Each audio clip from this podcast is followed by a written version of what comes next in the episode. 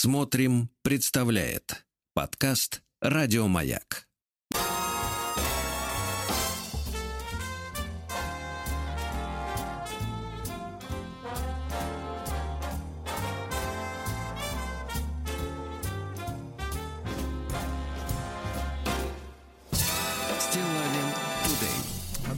Тудей из Веднесдей. Растудей. Здравствуйте, Владик. Доброе утро. Считайте, у нас среда. Всем... Среда, да. Ну что, барабаны настучали по башке. Посвящается московской жиже. Ну, у вас жижа, у нас, извините, у вас просто снега. У вас да, снега да. лежат хорошие. Вчера весь вечер, всю, весь день, все утро лило, сыпало. Ужас, ужас. Да. Надел валенки сегодня с утра, вы представляете? У нас да, в Москве ноль. Да. Вы, кстати, не смейте. Сейчас у валенок есть прекрасные галошки прозрачные, так что и выглядит я смотрю, элегантно. Вы, вы можете так заиграться с валенками, галошки. Ну, конечно, ничего эротического в валенках нет, но... Но может появиться, потребительские, да, потребительские свойства очень хорошие. Слушайте, пару реплик буквально относительно текущего момента. Мы с вами в понедельник, у нас была специально такая маленькая тема дня, посвященная Александру Борисовичу Градскому. Uh-huh. Вот. И я, потому что маленький коми- такой, как говорится, экспресс-комментарий по текущим событиям. Вот знаете, вот я много раз говорил, что я не журналист. Хотя, конечно, профессиональные навыки у меня журналистские все э, есть, так сказать, которые необходимы. И даже больше, чем необходим. Потому что в наше, в наше время, например, журналисту совсем не обязательно иметь м- совесть. Вот. Вы не журналист, вы мастер слова. Я публицист, да, да. Но э, почему я вот опять вот в очередной раз, честно говоря, столкнулся с этой с мерзостью человеческой. Да, вот мы с вами э, говорим о том, что, ну, ты, там, в Москве задержали очередного блогера, который помочился на портрет ветерана. Угу. Помните, да? Очередного придурка, вот. Да? Мразёныш бросился извиняться сначала, но его все равно прищучили, значит, и теперь хотят ему, значит, реальный срок какой-то дать для того, чтобы, ну, в, в превентивных смыслах, конечно, чтобы остальным было неповадно, да, потому что если до человека не доходит, почему нельзя... Если он не понимает, что, что он сделал... То тогда он должен хотя бы понимать, что за это будет, правильно? То есть либо причину надо понимать, либо следствие. Вот следствие сейчас работает над тем, чтобы, так сказать, не возникало желаний. И мы такие думаем, откуда все это берется? А берется это не с кондачка с какого-то, да, это берется с того, что э, потихоньку, по чуть-чуть вот в людях раз, разрушается некая порядочность, да, которая, э, в принципе, э, вот на низовом уровне, ну, на старте, да, даже вот иногда непонятно, порядочно это или нет, э, э, э, так сказать, этично, скорее даже непорядочно, этично так себя вести или нет. Я вот сегодня, естественно, как обычно, и вчера, и круглосуточно бороздю, э, значит, просторы новостные, и вижу заголовок. Лев Лещенко отказался заменить Градского на «Голосе». Я думаю, елки зеленые, человека еще не похоронили, а этот уже отказывается. Открываю новость, это заголовок. Да, открываю это новость, заголовок, там написано. Понял, да. Журналисты спросили Льва, Льва Валерьяновича, вот если вам предложат, вы согласитесь заменить? Тот говорит, конечно, нет. Но заголовок-то какой подлый. Лещенко отказался заменить Градского. Речь-то не о Градском, конечно, шла в статье. Нет, ты понимаешь? И вот, вот, вот это, я считаю, вот это одни из первых шажков, когда я понимаю, э, так сказать, этих журналюк, которым начальство спускает, э, их начальство спускает, э, так сказать, редактор, главный редактор, да, может быть, владелец этого СМИ, э, спускает задачу делать яркие, броские заголовки. Более того, их учат так, такие да. названия. Чтобы, делать, чтобы, да, чтобы на них кликали, да, кликабельные заголовки, да, вот. Но, товарищи дорогие, но вы же вырастили целую, так сказать, целое поколение уродов, которые позволяют себе вот в такой ситуации, да, человек не похоронен еще. Вы уже начинаете вот плясать на его трупе, спекулируя этим трупом. Спекулирую, это я считаю так, это спекуляция на, так сказать, на теле умершего недавно человека. И ведете себя похабно, отвратительно. И читатель, который это прочтет, он, конечно, сначала разочаруется, если он откроет это сообщение вообще. Потому что большинство ну, людей читают другом, только да. заголовки. Угу. Только заголовки. Он прочтет: о, Лещенко отказался. А, отказался Лещенко. А что он отказался? Мало предложили. Ну, дальше уже, как бы, так сказать, какие еще есть варианты. Мало кто заглянет внутрь этой новости, где все это написано. Но мне кажется, что если мы все-таки, ну, как бы все-таки соберемся с мыслями и начнем строить м, общество у нас, которое нас, э, ну, вот настолько не расстраивает, по крайней мере, вот в этическом плане, да, то я понимаю, что, конечно, сейчас модно все определять какими-то законами и так далее, да, но явно нужен закон о несоответствии э, заголовка сути, так сказать, товара. Это же фактически продуктовый подлог. Uh-huh. Да? Когда вам на рекламе, например, предложили бургер, вот такой он пышный, яркий, классный, там с такие мясом, огурчики, помидорки, он высотой сантиметров двадцать на фотографии uh-huh. выглядит, да? А потом тебе дают эту коробку, пахнущую, значит, вот этими химикатами. Ты открываешь, он такой там сплющенный, uh-huh. да, сплющенный, такой скромный, не такой румяный, не такой аппетитный. Это называется обман потребителя, ребят. Когда у вас м- заголовок, то есть реклама, отличается от того, что лежит в коробке. И мне кажется, когда журналюги, а, кстати, Александр Борисович, как раз ему приписывается изобретение этого слова, угу. журналюги, а, занимаются вот этим подлогом, то есть когда фактически в заголовке а, значит, идет фальш, фальшак, как говорят, да, вот просто обман, вранье, самое настоящее наглое вранье. Но мне кажется, что в данном случае мы, конечно, должны говорить о нравственном облике современного журналиста. Понимаете? То есть вообще, в принципе, если советские фильмы посмотришь, там есть некоторые фильмы про журналистов, да, но ты смотришь, что человек, по крайней мере, как-то колеблется. Угу. Да, Вы понимаете, ну... в чем проблема? Они даже не понимают, что такое нравственность. Они просто тупо не отдупляют, как выражаются наши Нет, друзья. Потому что, Они потому, не что люди, вот ну, потому что люди, заточенные э, под либерду, uh-huh. вот, даже в эфире нашей радиостанции, значит, умными голосами рассказывают о том, что нравственность, ну, такая вот неощутимая какая-то материя, это каждый сам себе ну, определяет. Интимная, да, да, да. Это каждый сам себе определяет, Абсолютно. Что такое нравственность. Мы не можем иметь нравственность всю, одну, на всех, мы за ценой не постоим, да, как говорится. То есть у нас общей-то нет. А это и есть так называемая западная свобода, когда каждый себя определяет, вот что нравственно, а что безнравственно, да? Понимаете? И если в обществе нет согласия относительно того, что является, ну, гнусностью, да, а что, в принципе, в порядке вещей, и даже не противоречит профессиональной этике писунов, угу. назовем их так, да, которые на машинках строчат на своих планшетах, ну, вот, то куда мы дальше дойдем? Сначала человек видит, что можно, в общем-то, в принципе, вот так вот представлять народного артиста Советского Союза, Льва Валерьевича Лещенко, да, в таком свете. Потом мочиться на портрет ветерана, ничего страшного. Ну да, кто глубже, и кто дальше. дальше. Ну да. И что дальше? Мне кажется, пора эту падлу всю прищучить, ребята. Жестко. Вот так.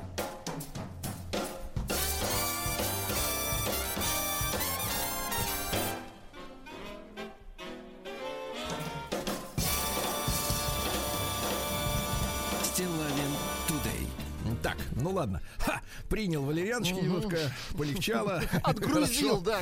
Хорошо. Знаете, хорошо, так оборачиваясь назад, хорошо. О, уже полкомнаты пустой. Так вот, не занято, да. Так вот, получаю иногда парадоксальные материалы, но в парадоксе всегда есть, ну, может быть, какой-то новый, свежий, незамыленный взгляд на вещи, происходящие. Вот от Алексея получил следующее письмо.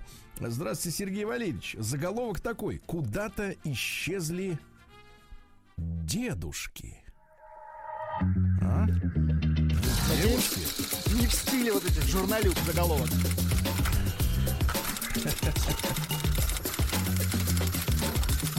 Приемная нос. Народный омбудсмен Сергунец.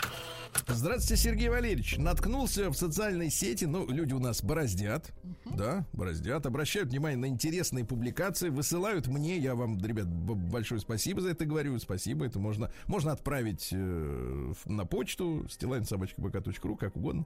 Наткнулся в социальной сети на зарисовку про исчезнувших дедушек. Эти строки нашли живой отклик в моем сердце, наверное, потому что у меня был дед. Да, он выпивал, порой не в меру, но он был настоящим и добрым, по крайней мере, ко мне, к своему внуку. Он многому меня научил, пока отец вкалывал на работе. Благодаря деду я узнал, как устроен мир, научился разводить костер, ловить рыбу разными способами, собирать и, что немаловажно, различать съедобные грибы. Деда, как вот...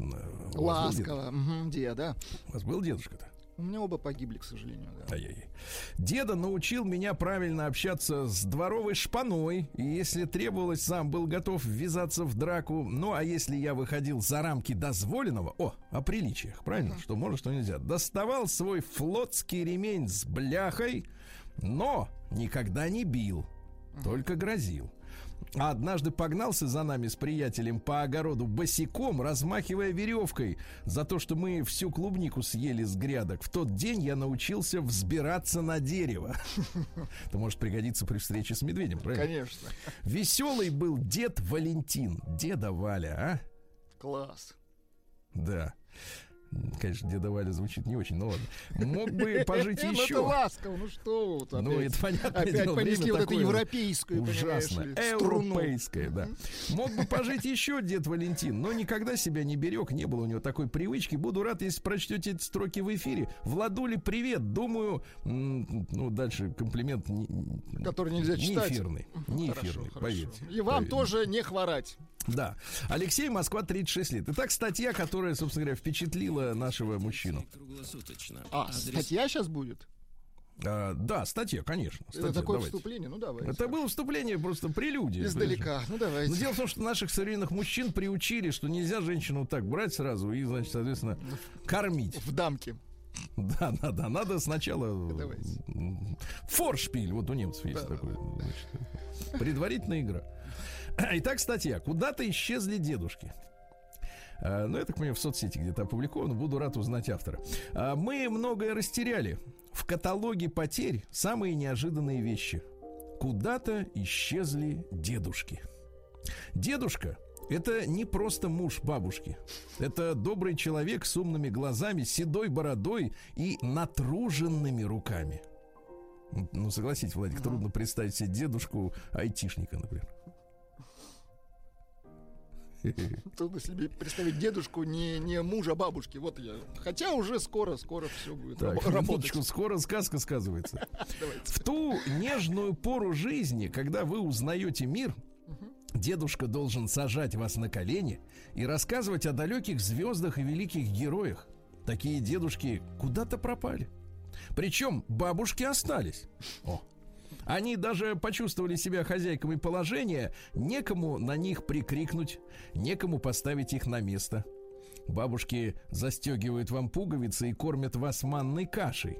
А разве может вырасти из человека что-нибудь дельное? Ну, человек в данном случае, как, э, э, сказать, э, э, как в украинском языке, человек, то есть мужчина. Э, вот, э, значит, что-нибудь дельное, если в детстве он не слышит о звездах и великих людях. От дедушки пахнет табаком и солнцем. Красиво. Понимаете, не кремом для рук. От дедушки не должно быть пахнуть кремом для рук, Владик. Ну, вам виднее, да, конечно. Я помню, знаете, вот этим летом, э, ну так, как это у меня летом было в октябре. Нет, я встретил человека, ну, на ноги которого засмотрелся, Фу. идя по лестнице вверх, а они были гладкие, ровные, красивые. Слушайте, вот. А я же вам рассказывал историю, да, давнишнюю, когда еще в Италии, в Италии бывал, у mm. молодого человека ц- цыпулька на ноге была. Цыпулька. Mm-hmm. Ну вот, нет, ну представьте, загорелые ровные ноги, без вен, без всего, наг- наглухо выбритые, и, значит, так поднимаются. Глаза вверх, а это мужик. Я а, чуть не обалдел. Мне люди на- начали писать, что это ради гигиены. Как это бьется с современной тенденцией естественной красоты, когда женщины перестали, наоборот, э, брить ноги, пах и подмышки, я не очень, честно говоря, понимаю. Как это может одновременно существовать, да? Mm-hmm. То есть для мужчины это г- красота и гигиена, а вот заросшая со всех сторон девушка, это как бы natural, натурально, по-нашему. Вот э, я против просто двойных стандартов, друзья, вы понимаете, да? Брейте хоть где угодно, это мне плевать, но вопрос в том, что одновременно существуют две несовместимые тенденции. Так вот, от дедушки пахнет табаком и солнцем.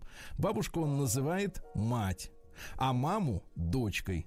Но настоящая дружба у него с внуком. Они посвящены в одну тайну. Мир для них одинаково свеж и загадочен. Поэтому за обедом они хитро подмигивают друг другу и смеются глазами. Сейчас они встанут и пойдут вместе. Может рыбачить, а может ремонтировать велосипед. Внуку интересно жить, а деду не страшно умирать. У нас давно не было ни войн, ни эпидемий. Дедушек никто, в общем-то, не убивал. Ну, я имею в виду современный. Но они куда-то исчезли. Бросили своих бабушек и ушли к другим. Глупо растратили жизнь и не дожили до внуков. Не обзавелись семьей, не остались бездетными. Короче, все расшаталось, двинулось с основания. Поэтому в мире так много капризных и нервных деток. и много кому ненужных стареющих мужчин, пьющих с тоски и никого не называющих словом «внучок». А? Угу. Вот такой вот, собственно говоря, материальчик. Вот, Владик, ну мне неловко. Да, дальше как-то особенно рассуждать, ну, при... вспоминать да, своего деда, да, да, да но да. Один из самых, наверное, ну, ну я, я этот случай тиражировал, конечно. Дедушка, вернее, пример деда меня научил тому, как никогда не должна вести женщина, которая рядом со мной. Когда на праздниках, значит, дедушку моего звали Александр Максимович, вот когда на празднике дедушка брал маленькую хрустальную стопочку и наливал туда пшеничные водочки, вот, не помню, сколько она стоила, да, значит, опрокидывал вместе с гостями. Я никогда не видел деда, пьющего одного дома, на улице, да, но это другой разговор. Да погодите, ну... Я очень люблю своего деда. И а, а, вот, и, значит, первая стопка заходила молча. Угу. Селедочка под шубой, помните? А, оливьешечка. А, откуда ни возьмись, бутер, хоть немножко, но красные корочки uh-huh. с маслом, с настоящим, да. Картошечка отварная, помните, ее в кастрюле приносили, как правило, и сверху была крышка накрыта полотенцем. Uh-huh. И все это дымилось. Ну, чтобы не остывало, да. Да, чтобы не остывало, естественно, да. Картошечка, и колбаска нарезанная, ну, советская традиция. И, а вот когда он брал вторую так. стопку, раздавался, и я уже был, я помню, что я запомнил эпизод, где я уже был готов к этому, значит, кличу Чингачгука. Попрошу. Значит, и вот дед берет эту, значит, вторую, это была вторая, и крик следующий. Саша, не пей! Душа прием корреспонденции а? Круглосуточно. Адрес стиллавин собака бэ ка точка ру. Да класс. Фамилия Стиллавин два Л. Пришло да. сообщение, Сергей Валерьевич. Ну, конечно. На, наш слушатель, э, как не подписано, как, как зовут. Ага. А, не, Димон зовут. Димон из Брянской Димон. области. Пишет, что... Как и многих других, да, кстати, да, да, в стране. Пишет, что дедушки сейчас все на работе до шестидесяти пяти лет. Так что впустую. Нет, нет, дело, ну, дело же не в, в том, чем он занимается. Нет, дед мог и быть и работя, работающим. Это нет, совершенно ни, ни одно другого не отменяет.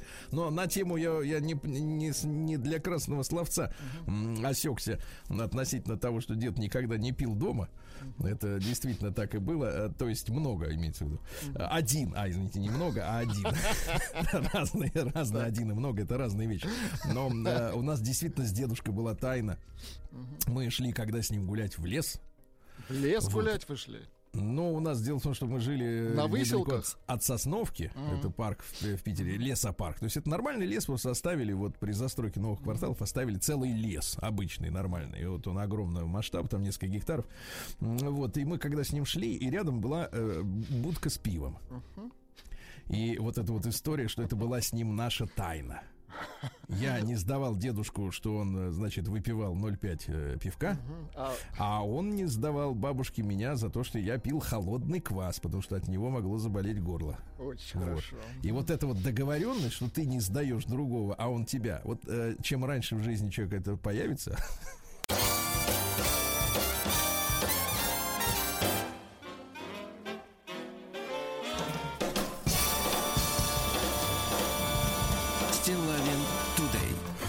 Ну что же, э, попил водички, как советовал товарищ, и приступаем. Началась зима, товарищи. И началась она вот э, ну, в, в центральной России, как вот надо начинаться. Вот день в день, день в день, повалило, да. Сегодня э, есть повод, друзья мои, и не один. Во-первых, День победы российского флота в Синопском сражении. А? Хорошо. пятнадцать из шестнадцати турецких кораблей э, затопили. пятнадцать До сих uh-huh. пор там где-то, да. А Всероссийский день хоккея сегодня отмечается. Uh-huh. Uh-huh. Жалко только, конечно, что самые лучшие наши хоккеисты забивают э, в ворота на, на том свете, но я имею в виду... Ну, ничего, на... ничего. В Америке. А день Антарктиды сегодня, понятное дело. День невролога, тоже хорошо, потихоньку лечимся. День особенных детей. Возможно, имеется в виду какие-то действительно особенные дети, но мне кажется, каждый ребенок это особенный. Ну, конечно, для своих как? родителей точно. Более того, и, и мы с вами особенные, мы же все ну, конечно, были. Конечно. Правильно. А в Румынии отмечается торжественно День румына. Поздравляем. Поздравляем, конечно. Вот привалило счастье, да. Всемирный день борьбы со СПИДом. О, да. День независимости Исландии от Дании, а также Португалии от Испании. Понимаете, да? Понимаем. Да. День расформирования вооруженных сил Коста-Рики. Дело в том, что они в сорок девятом году утвердили конституцию, угу. которая запретила содержание армии в мирное время. У меня только один вопрос. А как она будет готовиться к военному времени, если ее нет? Но они посчитали, что это бессмысленно. Все равно завоюют за десять минут, да. День Розы Паркс в США. Но это вот негритянка, которая не уступила место белому в автобусе. Не испугалась, да. Да, тот говорит, я готовлюсь стать отцом. Она, а я буду сидеть. Ну-ка, встань. Вот, она, она не встала. Формально начались юридические вот эти вот процессы по, э, ну, так сказать, разрушению границ между цветными и белыми. Да, напомню, что белыми в Америке являются только англосаксы. Э, в США э, русские и вообще все русскоязычные — это цветные. День, это я напомню, Сереже, день белой козы, день защитной упаковки. А? Коза защитной. Тоже англосакс. Кто? Коза, вы сказали, белый англосакс, в смысле? Да, англокоза. Англокоза.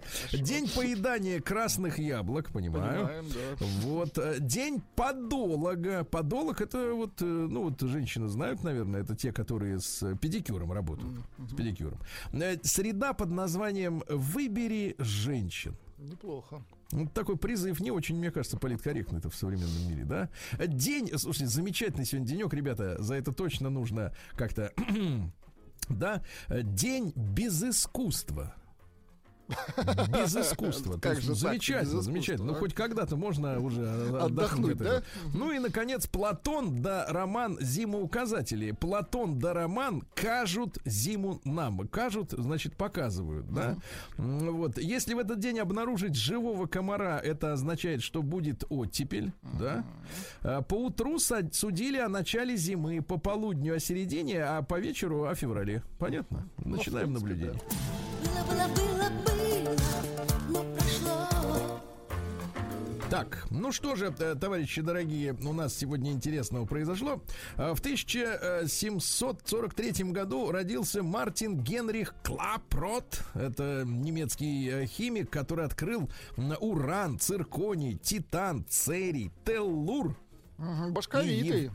И, и явление полиморфизма. Неплохо. Это когда по-всякому. Да-да-да. Полиморфизм. Он установил, что минералы кальцит и арагонит имеют, представляете, одинаковый химический состав. То есть формула у них одинаковая. Угу. А называются и выглядят по-разному. Представляешь? Да, да, да, да, да. То есть от перемены мест слагаемых меняется сумма, да, в химии. В тысяча семьсот шестьдесят первом Мария Тюссо родилась. Ну, на, на самом деле, Мари Грошольц. Нет, извините, Гросхольц. Вот так надо читать, да. Немецкого происхождения, француженка, которая создала знаменитый музей восковых фигур в центре Лондона. Да, но в принципе вот э, в нашей стране тоже эту штуку пытаются коммерсанты привить, да. Ага. Э, вы знаете, вот как бы нет сходства вот. Вот вы смотрите, ну, кукла. Не он. Кукла, одно слово, да? Нет, нет, дело не, даже не в этом. Иногда они очень живо выглядят, особенно благодаря ко- костюмчикам. Но вот лица не похожи на не тех, похож. К чему привык глаз, благодаря медийным структурам, да. А, в этот день, в тысяча семьсот девяносто втором, Николай Иванович Лобачевский, наш гений, автор неэвклидовой геометрии, понимаете, uh-huh. да? Вот, он считал, что аксиома параллельности двух прямых — это ограничение. Угу. Причем произвольное, то есть взято с кондачка. Ну, то есть вот он, он, думает, он Евклида прищучил, по большому да, счету. Да, он думает, а что это он? А я чем хуже, Николай Иванович да, говорит. Да, да. Он Евклид, я Лобачевский, почему да, я молодец, хуже? Молодец, так вот, с его, на, с его точки зрения требование слишком жесткое. Нельзя Хорошо. Так. Нельзя так с прямыми, значит, как с детьми нельзя. Вот. В качестве альтернативы предлагает другую аксиому. Смотрите. Mm-hmm. На плоскости через точку. Давайте, пока все понятно, так, да? На плоскости через точку. На плоскости через точку, не лежащую на данной прямой. Mm-hmm. То есть вот у вас, у вас прямая идет, а рядом точка. Да. Так? Mm-hmm. Проходит более чем одна прямая, не пересекающая данную. А? Как-то мудрено, Сергей Валерьевич. Вот тут совсем сложно, да? Угу. Причем плоскость вот. Это же два дэ, то есть... Э, ну да, да, да, даже не объем. Угу. Да, да, да. Что хотел сказать, товарищ? Он, мне кажется, просто хотел нас унизить морально, да? И у него это вышло. Давайте так, тупые должны восстать и сказать: нас унижает математика Лобачевского. Да-да-да. Нам это не понять, нам это оскорбительно. Это математика не для цветных. Вот. Да, оскорбительно, да. В тысяча с точки зрения американцев. А в тысяча восемьсот шестьдесят четвёртом Карстен Борг Гревинг родился. Это норвежский исследователь Антарктики. Плавал матросиком на китобойном судне. Uh-huh. Вот. А потом в январе тысяча восемьсот девяносто пятом первым в истории высадился на берег Антарктиды. То есть открыли-то, понятное дело, uh-huh. этот, ну, наши. Выйти, да. Uh-huh. Но сойти, выходить не сойти. Стали, потому что смотрят, ну а мало ли, что там. Uh-huh. Вот. А в тысяча восемьсот шестьдесят девятом родилась поэтесса Мария Александровна Лохвицкая, которая творила под псевдонимом Мирра Лохвицкая. Вообще она была основоположницей русской женской поэзии двадцатого века. И именно уже после Лохвицкой Ахматова и Цветаева так вот гордо расправили плечи, понимаете, uh-huh, да? Uh-huh. С Бальмонтом дружила, с Буниным. Неплохо. Кстати, с Немировичем и его другом Данченко тоже. Они uh-huh. очень, да, да. Стихи давайте. Вот откуда есть пошла женская поэзия двадцатого века. «Я хочу быть любимой тобой не для знойного сладкого сна, но чтоб связаны с вечной судьбой были наши навек имена. Этот мир так отравлен людьми, эта жизнь так скучна и темна. О, пойми, о, пойми, о, пойми, в целом свете всегда я одна». В поиске серьезных отношений, понимаем. Да-да-да. No one night stand, как пишут наши, да. В тысяча восемьсот семьдесят третьем Виктор Михайлович Чернов, лидер партии эсеров, председатель учредительного собрания. Ну что, террорист? Uh-huh. Вот, эсеры выдвигали, так сказать, они работали долгие годы с крестьянством, э, значит, заигрывали с ним, да, и вообще, в принципе, это самая крестьянская была партия э, в дореволюционной России, одновременно и террористическая при этом, uh-huh. понимаете, да? Вот. Ну что, в пятьдесят втором году его только не стало, представляете? Дожил. А в тысяча восемьсот девяностом Василий Константинович Блюхер, наш герой гражданской войны, uh-huh. и маршал, а потом и враг народа. Ага. Понимаете? А как начиналось-то? Работал мальчиком в магазине. А потом пошел в генералы. Класс. Сразу из магазина. Это социальный лифт. Было, было, было, было, но прошло. Да, ну что ж, первого декабря, друзья, мы в тысяча восемьсот девяносто шестом, понятно, по новому стилю, если пересчитать, Георгий Константинович Жуков родился, наш замечательный маршал Советского Союза, четырежды герой, да, ну, один из спасителей Родины. Но он правильно? Гений, полководец, да. Да-да-да, один из спасителей Родины, крепкий мужчина, да, вот, во всех смыслах. Кстати, интересное наблюдение.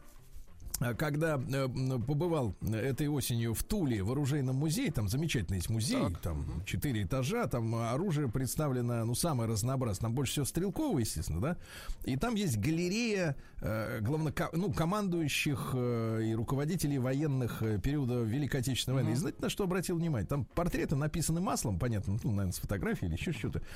У всех очень волевые подбородки.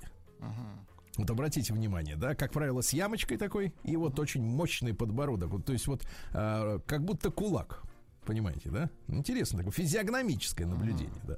А, сегодня в тысяча девятьсот тринадцатом году Платон Никитович Воронько родился, украинский поэт. Ну, давайте посмотрим, какие, какая поэзия. Почитаете? Там. Давайте. Да.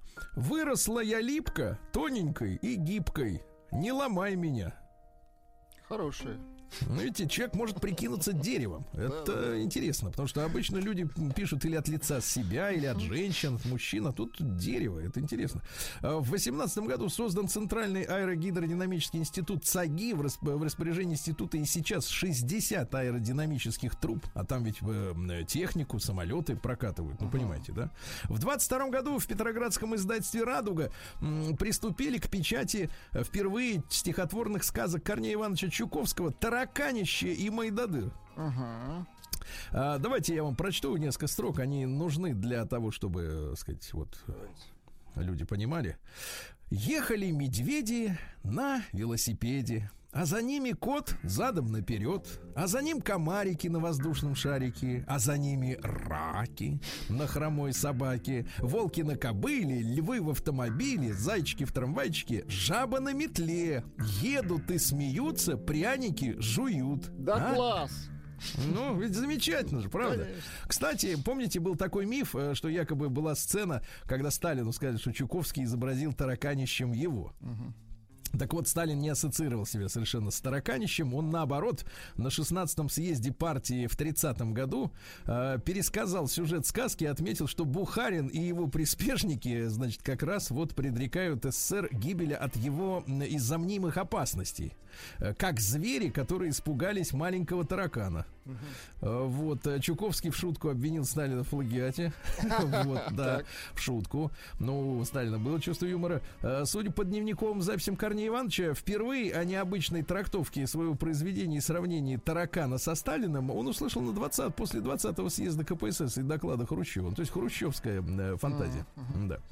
Да. Вот, в двадцатом, давайте посмотрим, нет, нет, вот у нас что интересного в этот день произошло. В двадцать девятом Владимир Дмитриевич Руслан, директор Института водородной энергетики и плазменных технологий Российского научного центра Курчатовский институт. А? Круто. Угу. Потому что во время ядерной реакции выделяется же водород, понимаете? Его, так сказать, отводят в сторону. Отойдите, товарищ водород, да-да-да. Вот. Лу Роулс родился, американский эстрадный певец, в тридцать третьем году. Есть у нас такой? Есть. Ну, Три да, Грэмми да. у человека. Ну-ка, давайте. As long as you... Someone who loves you tender like I do. Кто-нибудь любит тебя так же нежно, как я. Ну, примерно так. В тридцать четвёртом году Сергея Мироновича Кирова убили в Ленинграде. Убийца был некто Леонид Николаев. Якобы с его законной женой интимно дружил Сергей Миронович. Вот. Но это на поверхности было, а что на самом деле ведь шла внутрипартийная борьба, понимаете, да? А в тридцать пятом Аллен Стюарт Кёнигсберг, ваш дружок Вуди Аллен. О, ну он талантливый дружок. Очень талантливый, очень. Но это не извиняет ему вот этого. Пачерицу не извиняет, хорошо. Да-да-да. Не пренебрегайте рукоблудием, ибо это близость с тем, кого вы любите. Ну, подлец он, конечно, но талантливый. Я потому такой хороший любовник, что много тренируюсь на себе. Ага, да. Вот. Люди делятся на плохих и хороших. Хорошие спят лучше, зато плохие получают удовольствие в часы, свободные от сна. Подлец, подлец. Да, да, да. Вот секс между мужчиной и женщиной — нечто потрясающее, при условии, что вы окажетесь между подходящим мужчиной и подходящей женщиной. Прекрасно. Подлец, подлец, да. Ну и самое мерзкое, давайте парочку, да. Во-первых, нет, одного достаточно. Я прошел курс быстрого чтения и прочел «Войну и мир» за двадцать минут. Там про Россию. Вот урод, а. Да. А в сорок пятом году Геннадий Хазанов родился. Вот, цитаты какие. Вы спрос, про, спросили, желательно ли человеку иметь чувство юмора или обязательно. В двух словах ответ звучит так: желательно, обязательно. Да. А в сорок шестом году Гильберт О'Салливан, ирландский поп-певец, в семидесятые был популярен. Романтик. Как вы сразу чувствуете, а? Вот, э, он этот известен, подлец, папаша. Этот романтик. Король кокаина. В сорок девятом году родился Пабло Эскобар. А-а-а. Вот, Пабло, да. Он бизнесмен, а, а не король, вот. Да, значит, что еще и при этом мыслитель. Ну-ка, деньги давай. Никогда не бывают чистыми. Ну, ему виднее. Когда ты мертв, тебе нечего бояться. Тот, кому есть что сказать, всегда молчит. Да, Америка — это двести миллионов, ну, сейчас уже триста, но он давно работал. Америка — это двести миллионов идиотов, руководимых одним миллионом спецагентов. Да-да-да. И, наконец, я всегда утверждал, мое богатство никак не связано с кокаином. Я скромный человек, занимаюсь экспортом цветов. Ну, такой вот, да. Жако Пасториус, семьдесят лет сегодня, бас-гитаристу группы «Прогноз погоды». Вы смогли бы на бас-гитаре вот так? Да. В пятьдесят шестом году Амаяк Акопян родился, наш замечательный иллюзионист. В пятьдесят девятом Гарик Сукачев. А, любим Гарика-то. Обожаем. Ребята, не найдешь. Я искала, но уже не... Поскакали. Да, ну и в шестьдесят втором году Никита Сергеевич в этот день посетил Манежную выставку, посвященную тридцатилетию. Да я не понимаю, товарищи. Вот, говорит, скульптура. Вот он, неизвестный. Вот это скульптура. Вы извините, э, э, я с ними беседовал. Так когда я вот посмотрел, насмотрелся на это, я спросил, я слушайте его, товарищи, господа, вы его настоящий мужчина, потому что не беда. Дальше неприлично, неприлично, нельзя, нельзя, нельзя, нельзя.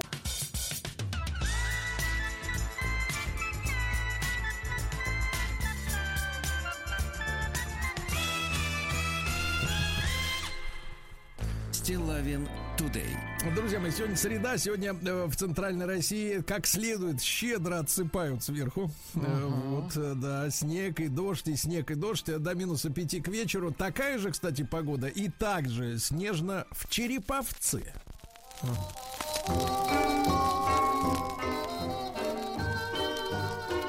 Чтобы песней своей помогать вам в работе, дорогие мои. Как-то так. Значит, друзья мои, давайте с хорошего начнем, чтобы анестезия подействовала побыстрее. В Череповце разработают программу ремонта фасадов э, и балконов в старых домах. Вот, замечательно. Хорошо. Дело в том, что э, больше ста домов старой застройки э, представляют из себя ценность для искусства. Понимаете, э, так сказать, градостроительного, да. В Череповце наградили самых спон- спортивных пенсионеров. Валентина Рябова в спорте уже сорок четыре года. Какая молодец. Да, но дальше не очень.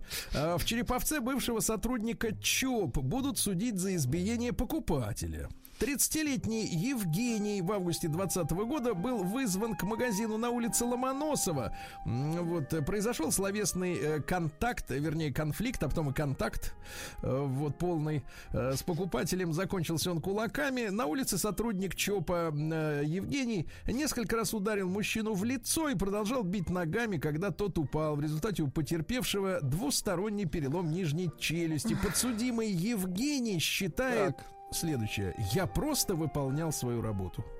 А что он меня провоцирует? Так он сказал. Да, череповецкие... зарплатой. Череповецкие музейщики будут привлекать людей хайпом. Ну-ка. Говорят, что сейчас людям не хватает общения.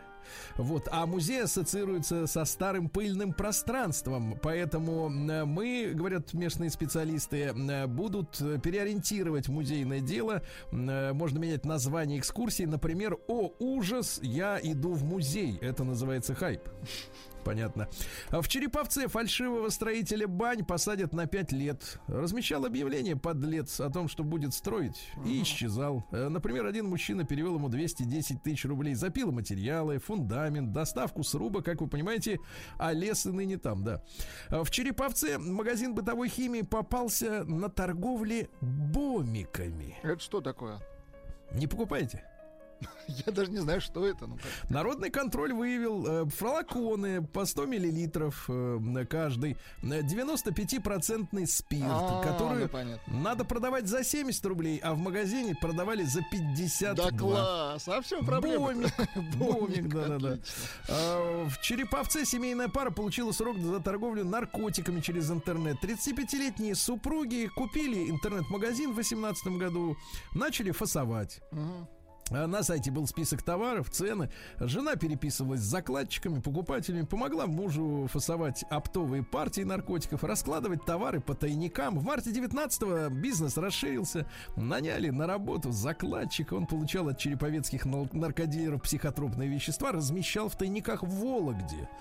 Кстати, у супругов двое несовершеннолетних детей. Жене дали семь, мужу девять, плюс еще один. А ведь мы вот только так начали восстанавливать экономику после кризиса. Угу. Видите, опять. Череповчанин кризис. Оформил кредит на бывшую девушку. двадцатилетний ранее судимый череповчанин, с которым потерпевшая ранее встречалась, ну, по каким-то обстоятельствам оставила у него копию своего паспорта. А ему были нужны деньги, он оформил на девушку кредит. Она узнала, когда к ней уже постучались приставы, что, мол, не гасит. Ну и, наконец, хорошая новость, давайте, чтобы было хорошо. Mm-hmm. Все, в Череповце дружинник, сейчас, погодите, дружинник, да, Дмитрий раскрыл дело о краже забора. Дело пестрых. Да, забор украден целиком.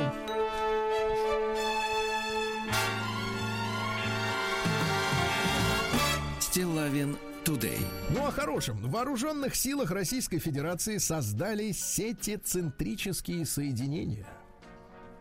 Представляете? Угу. Все участники боевой операции являются частью единой сети, получают сигналы, команды, предупреждения, действуют как один живой организм. Да, представляете? Класс.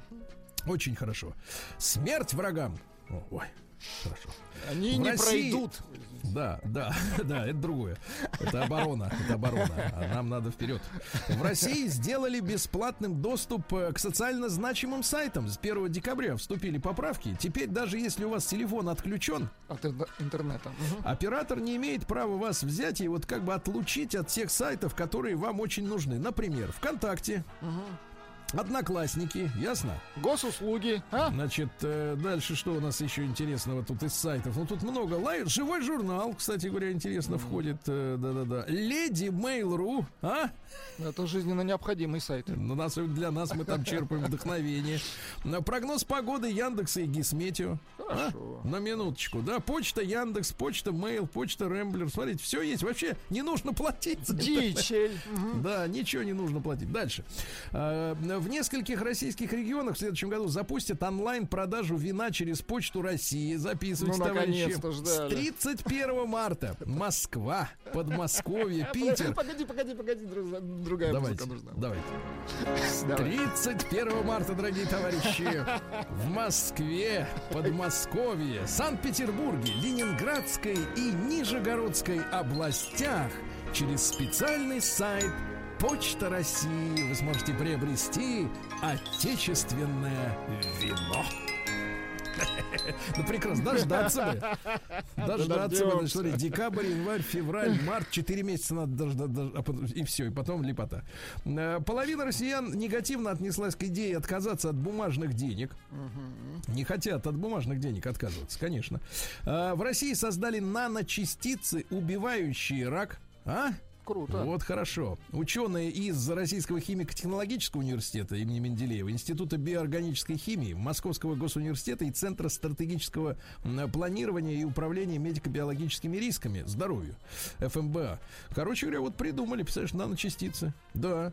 Губернатор Хабаровского края Михаил Дегтярев, помните, Миша был у нас в студии неоднократно, ему передаем привет, предложил снять вестерн для привлечения туристов в регион. В основу фильма ляжет история о краже золото осенью шестнадцатого года, тысяча девятьсот. Ага. Неплохо.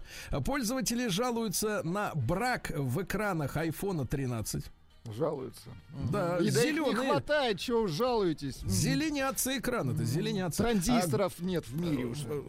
Сумасшедшее сообщение. Так. Горы на земле образовались благодаря жизни. А ветер благодаря тому, что деревья машут руками. Исследование было, хорошо. Да, да, да. А, вот названы машины, которые чаще перепродают на фоне дефицита. То есть кто-то урвал, купил, uh-huh. а потом с накруточкой продает. На первом месте Лада Веста, uh-huh. затем Тигуан, Volkswagen, Лада Ларгус, Рено Дюстер и Лада Гранта. Вот, uh-huh. да. Семья Гуччи недовольна фильмом Ридли Скотта «Дом Гуччи». Говорят, туфта, а? Угу. Пересними. Да, э, переделай. Да. Тут наши слушатели пишут, что вино через Почту России будет с выдержкой. Это хорошо. Неплохо, неплохо, да. То есть уже портвейн придет, вы имеете в виду. Да. Ручки на тележках. Слушайте, гениальное исследование так. сделали немцы. А, смотрите, как австри... австрийцы, простите, но это одно и то же. Ручки на тележках для супермаркетов влияют на количество покупок. Да, То есть да. уже пора, пора капиталистическую лавочку сворачивать и экономить, mm-hmm. а эти все продолжают изобретать, как бы заставить э, чепушил больше покупать. Mm-hmm. Так вот, люди покупают больше товаров и тратят больше денег в магазине. Так. Если идут по магазину не с обычной тележкой, так. у которой, ну, например, горизонтальная ручка, да, угу. а с тележкой, у которой две параллельные ручки по бокам. Тогда хочется набирать. А да? в чем секрет? В чем ну-ка. секрет? А оказывается, что тележки с параллельными ручками по бокам, это как грузовые, вот ну, знаешь, да, вот, да. грузовые такие телеги, куда длинномеры можно, так сказать, положить. Так вот, эти тележки, в отличие от остальных, напрягают не трицепсы, а бицепсы. А когда у человека напряжен бицепс, а еще и лучше и второй, то он замечает больше товаров по сторонам и больше хапает. Интересно. Представляете? Интересно. Дальше. Первые в мире живые роботы уже начали произвольно спариваться и размножаться биологическим способом. Прекрасно. Ну все, крындец. А, вода на земле появилась благодаря солнечному ветру. Это тоже на тему гор, которые растут из-за жизни, да. А, Петербургский политех первым из российских вузов создал отдельное меню для веганов. Ну, наконец-то. Да молодцы. А почему политех? Я думал, институт культуры будет впереди планеты всей. Да, смотрите, булгур с грибами, зеленое пюре с сосисками. Ну, вообще, да, мог что... бы институт физкультуры быть как-то. Да. Наш любимый доктор Александр Мясников так. рассказал об избраннице своего сына. Mm. Цитата из доктора. Так. Переживал очень, что будет губастая. Oh. А пришла хорошая советская ну, девочка. Слава богу, вот, ну, за, ну, мы рад за семью, так сказать, доктора. А в России заработал аналог ТикТок, называется Япи. Япи. Кстати, можете уже на меня там подписаться, Стиллавин. Ну, все есть. Да. Ну, еще пару сообщений. В России удвоилось число пиратских онлайн-кинотеатров за последние два месяца. Представляете? Ага. Да. Ну и что еще интересно, и наконец, товарищи, попахивает уголовным преследованием, делом. А, значит, британская компания выяснилась, к которой можно предъявить иски от всех заинтересованных, что владельцев бэ эм вэ так. называют самыми склонными к психическим расстройствам. Да, ну, что такое говорить? Вот именно. Без бэ эм вэ. Да. Без бэ эм вэ. Любовницу Эпштейна обвинили в заманивании несовершенных, несовершеннолетних жертв на потеху извращенцам и педофилам. Но Эпштейна удавили в тюряге, как вы помните, да, в прошлом году. А женушке грозит сорок лет заключения, и говорят, что э, десятки и даже сотни рабынь из России и других постсоветских стран они заманивали в Америку и делали там рабынями. Ужас. Вот так вот. Так что история-то близко, близко к нам. Если пропала дочка, ребята, то вполне возможно, что, так сказать, вот эти извращенцы ее туда и отправили. А дальше. Кировчанку тридцатитрёхлетнюю осудили на два месяца исправительных л- лагерей за ложь об изнасиловании. Но обычно, если, так сказать, мужчину обвиняют, то, в принципе, выпутаться ему от этого, из этого болота уже не очень просто. Здесь вот произошла какая-то чудесная история. А гомофоб Тимур Булатов, просто хорошая новость. А гомофоб Тимур Булатов заплатит пятьдесят четыре тысячи рублей штрафа за оскорбление квир-активистки Чикинды. Интересно, как он ее да, назвал. Как ее, это я понимаю, как ее. А вот почему пятьдесят четыре именно. А дальше, что интересно, дальше. В Швеции первая женщина-премьер-министр впервые назначила трансперсону на пост министра. Ну, то есть тянут ну, молодцы, своих. Молодцы, конечно. Тянут своих. Лариса Долина рассказала, что похудела на двадцать килограмм благодаря интервальному голоданию. То есть ела всего в течение ну, пяти часов в сутки, а остальные, угу. остальные девятнадцать нет. Бузова вернулась в больницу после побега. Тут не увидел в новости вот эти представления в Амхате были во время побега или, или вне его не увидел. А да, перейдем к капитализму, товарищи.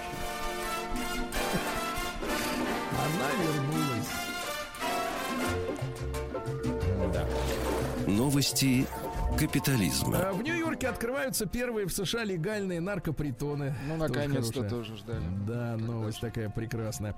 А, ведущая Fox News Лара Логан сравнила главного американского вирусолога Энтони Фаучи с нацистским врачом Йозефом Менгеле, которого звали Ангел Смерти из Освенцима. Mm-hmm. Вот такие сравнения пошли. Британский врач рассказал, как быстрее заснуть и увидеть побольше сновидений. No, а, no. Самое главное, чтобы в спальне было прохладно. Но тут есть проблема, от себя добавлю. Женщины любят, когда тепло. мужчина, когда действительно холодно, так что женщина спит, и снов она не увидит больших и ярких, да. В Америке просто парадокс. Семье, которая украсила дом к Рождеству слишком рано, грозит штраф тысяча долларов. Да ладно? Идиоты. Соседям не понравилось, что жильцы слишком рано начали отмечать. Но об этом инциденте узнала даже певица Мирая Кэрри. Она выступила в поддержку этой семьи. Но вот американские законы такие. Если на вас пожаловались, придется платить. Да. А, да. Мужчина взломал умную собачью кормушку, в которой была видеокамера, и месяцами подглядывал за хозяйкой собаки через камеру. Вот самое фантастическое тут ага. следующее. Однажды женщина проходила мимо кормушки и вдруг услышала изнутри странный звук. Мужской голос сказал: «Привет, красотка». Из кормушки. Из кормушки. Мужик, да. Класс. Ну, дальше. Мужчина попросил жену отказаться от ее прозвища. Ну, это вот, с одной стороны, вроде идиотизм, а идиотизм в следующем. Родители супруги его думали, что у них родится мальчик. Ну, бывают такие люди, которые очень хотят, чтобы кто-то определенный был. А когда родилась девочка, они все равно стали называть э, в неофициальной обстановке ее Майкл. Мужчина просит жену не откликаться на имя Майкл. Да-да-да. Ну и пару сообщений. В США суд обязал родителей заплатить своему сыну тридцать тысяч долларов за выброшенную на помойку коллекцию порно. Понимаю. Понимаю, это понятно, это больно. Действительно, это ведь есть любимые... Это отвратительный сюжет. Посыл. Нет, сюжетов там нет, а, нет, в принципе... Есть, есть просто топовые фильмы. Фартовые, фартовые. А молодожены в Китае удивили гостей, отпраздновав свадьбу в свинарнике вместе со свиньями. Прекрасно. Ну и, наконец, на тему вот отмены, вернее, отмены, на тему тысячного, тысячедолларового штрафа за празднование преждевременного Рождества. Это в Америке. А вот Вот в Европе Еврокомиссия решила запретить чиновникам употреблять слово «Рождество». Да ладно. Да. Дело в том, что оскорбляет э, этих иноверцев, поэтому надо говорить holiday season, период праздников. Прекрасно. Holiday скоро.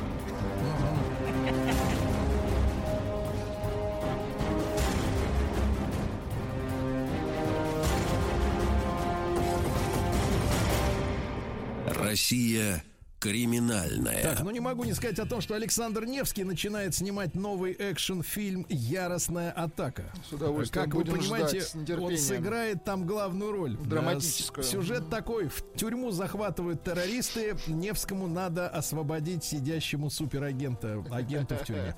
Ждем. А в Госдуме назвали имена рэперов, которым в России не грозит суд за наркотические тексты. Так. Знаете, не густо, Баста, да и, и Оксимирон, и все. Всем остальным грозит, понятно. Ну да. Ну и наконец, слушайте, история года, Владик. Это реально история года. А в столице восемнадцатилетний подросток, у которого не было водительских прав, совершил угон чужой машины. Дослушайте до конца, вы получите реальное удовольствие. Молодой человек похитил автомобильчик Kia Venga, ну это небольшой такой микро-минивэн, и попытался уехать в Московскую область.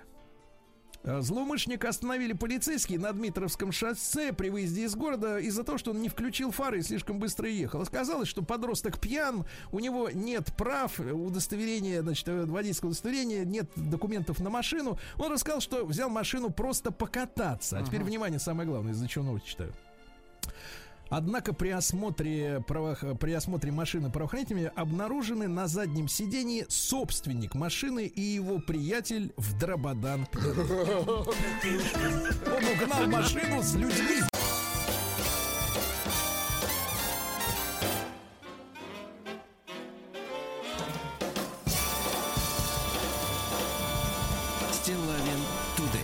Товарищи дорогие, ну что же, завалило, запорошило, залило сверху. Вот.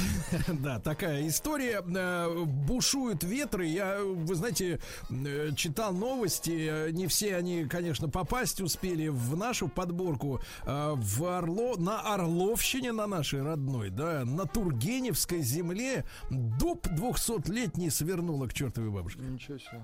огромную махину, под которым, можно сказать, наш Иван Сергеевич Чаль... Э, э, Чалился, Чалился, не стесняйтесь.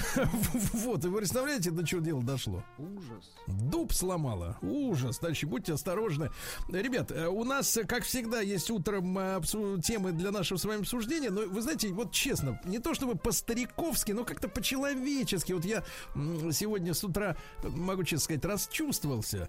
Вот, и хочу, я понял, что у вас это тоже возникает отклик, да, ну, у Владика не возникает, у него, так сказать, другая немножко, так сказать, личная ситуация, да, но как порядочный человек, он меня понимает. Ну, конечно, понимаешь? Я вас поддерживаю. Конечно. Так вот, мне сегодня с утра нам прислали э, статейку такую любопытную из, э, из э, сети. К, к огромному сожалению, не указан автор, я буду рад его имя произнести, если узнаю, вот, но, тем не менее, вот хочу это маленькое вам эссе прочесть, и, друзья мои, давайте вот сегодня соберем коллекцию тех воспоминаний, о которых вот здесь идет речь. Ага. Мне кажется, это очень-очень тепло. Особенно очень в такую душ- промозглую, душевных историй. Да, мерз- да, да. мерзкую погоду, да. Статья называется «Заметка или пост, как угодно, куда-то исчезли дедушки. Мы многое растеряли. В каталоге потерь самые неожиданные вещи. Куда-то исчезли дедушки. Дедушка — это не просто муж бабушки». Это добрый человек с умными глазами, седой бородой и натруженными руками. В ту нежную пору жизни, когда вы узнаете мир, дедушка должен сажать вас на колени и рассказывать о далеких звездах и великих героях. Такие дедушки куда-то пропали. Причем бабушки остались. Они даже почувствовали себя хозяйками положения. Некому на них прикрикнуть, некому поставить их на место. Бабушки застегивают вам пуговицы и кормят вас манной кашей. А разве может вырасти из человека что-нибудь дельное, если в детстве он не слышит о звездах и великих людях? От дедушки пахнет табаком и солнцем. Бабушку он называет мать, а маму — дочка. Но настоящая дружба у него с внуком. Они посвящены в одну тайну. Мир для них одинаково свеж и загадочен. Поэтому за обедом они хитро подмигивают друг другу и смеются глазами. Сейчас они встанут и пойдут вместе, может рыбачить, а может ремонтировать велосипед. Внуку интересно жить, а деду умирать не страшно. У нас давно не было ни войн, ни эпидемий. Дедушек никто не убивал, но они куда-то исчезли. Бросили своих бабушек и ушли к другим. Глупо растратили жизнь и не, и не дожили до внуков. Не обзавелись семьей и остались бездетными. Короче, все расшаталось и сдвинулось с основания. Поэтому в мире так много капризных и нервных детей. И много никому не нужных стареющих мужчин, пьющих с тоски и никого не называющих словом «внучок». Вот такая заметка, ну, честно говоря, так сказать, э, печальная по сути и такая светлая очень по тем штрихам, которые, да, вот здесь промелькнули относительно того, какими, какими были дедушки когда-то. Может быть, автор ошибается, может быть, вовсе и не так все. Об этом нам расскажут следующие поколения, да? Угу. Вот. Ну, здесь а... говорится о теплых ламповых дедушках. Да-да-да. Да, теплый в прямом и переносном смысле дедушка, да. С теплым звуком. Ребят, вот, давайте, WhatsApp сегодня работает. Я, да, для работает, меня работает. Лотерея такая, да. Ну, и... на самом деле можно писать и в наш портал, и в WhatsApp, и в Телеграме. Не ошибаюсь. Плюс семь девять шесть семь сто три пять пять три три. Ну и главное, телефон семь два восемь семь один семь один. Слушайте, а вот э, самый теплый момент, который вы помните о своем дедушке. Вот. Я, конечно, мог бы рассказать э, много чего. Угу. Вот. У меня есть, например, припасена история под названием э, э, «Вырабатывание, так сказать, рефлексов». Ну, ну, надо рассказать, слушайте. Вы так думаете? Конечно. То есть вот так вот... А почему нет? Может быть, при, пришел момент, пришло время. Ну нет, эта история, она, понимаете, поучительная, но некоторые могут скукситься от такого, да. Вот. А давайте, давайте послушаем лучше людей. Ну давайте. Что вы, мы же не между, между собойчик устраиваем здесь. А, Вячеслава, давайте послушаем давайте. нашего. Слава, доброе утро. Доброе утро. Ну, вот да. Жалко, что, видите, вы потом в конце э, изменили акцент, поэтому я, получается, немножко не в тему выступ, потому что вот я дедушка, и как раз там физически, вот то, что там у вас в конце вашей заметки написано, что просто физически не нарожали никто и разошлись, такого нет, у меня абсолютно все уже давно обзавелись, мои ровесники, да, вот пятьдесят плюс, у всех да. есть внуки две, три, четыре штуки, причем мало у кого один штука, как у меня. И при этом, ну, другое, что вот как бы акцент самой э, статьи совершенно верен, и я вот часто об этом думаю. Вот вчера э, моя жена пришла из театра, вот моей жене шестьдесят лет, да, и вместо такой вот как бы в контексте вашей заметки должна быть такая грузная, в очках, а, немножко уставшая, очень мудрая, да, бабушка в продолжении такого же дедушки, да, о котором вы написали. А у меня там зашла красивая женщина, э, очень спортивная, которая вышла, пришла из театра, да, то есть она активную позицию занимает. И вот в этом контексте не особо там, да, воспринимается, что она сейчас сядет, э, плюшек принесет, да, чаю, посадит э, внука или внучку себе на ноги. И то же самое и я. Я там, в моем понимании, спортивный, активный дядька. Ну, де... хотя вот в контексте возрастной дедушка, потому что у меня реально внук есть.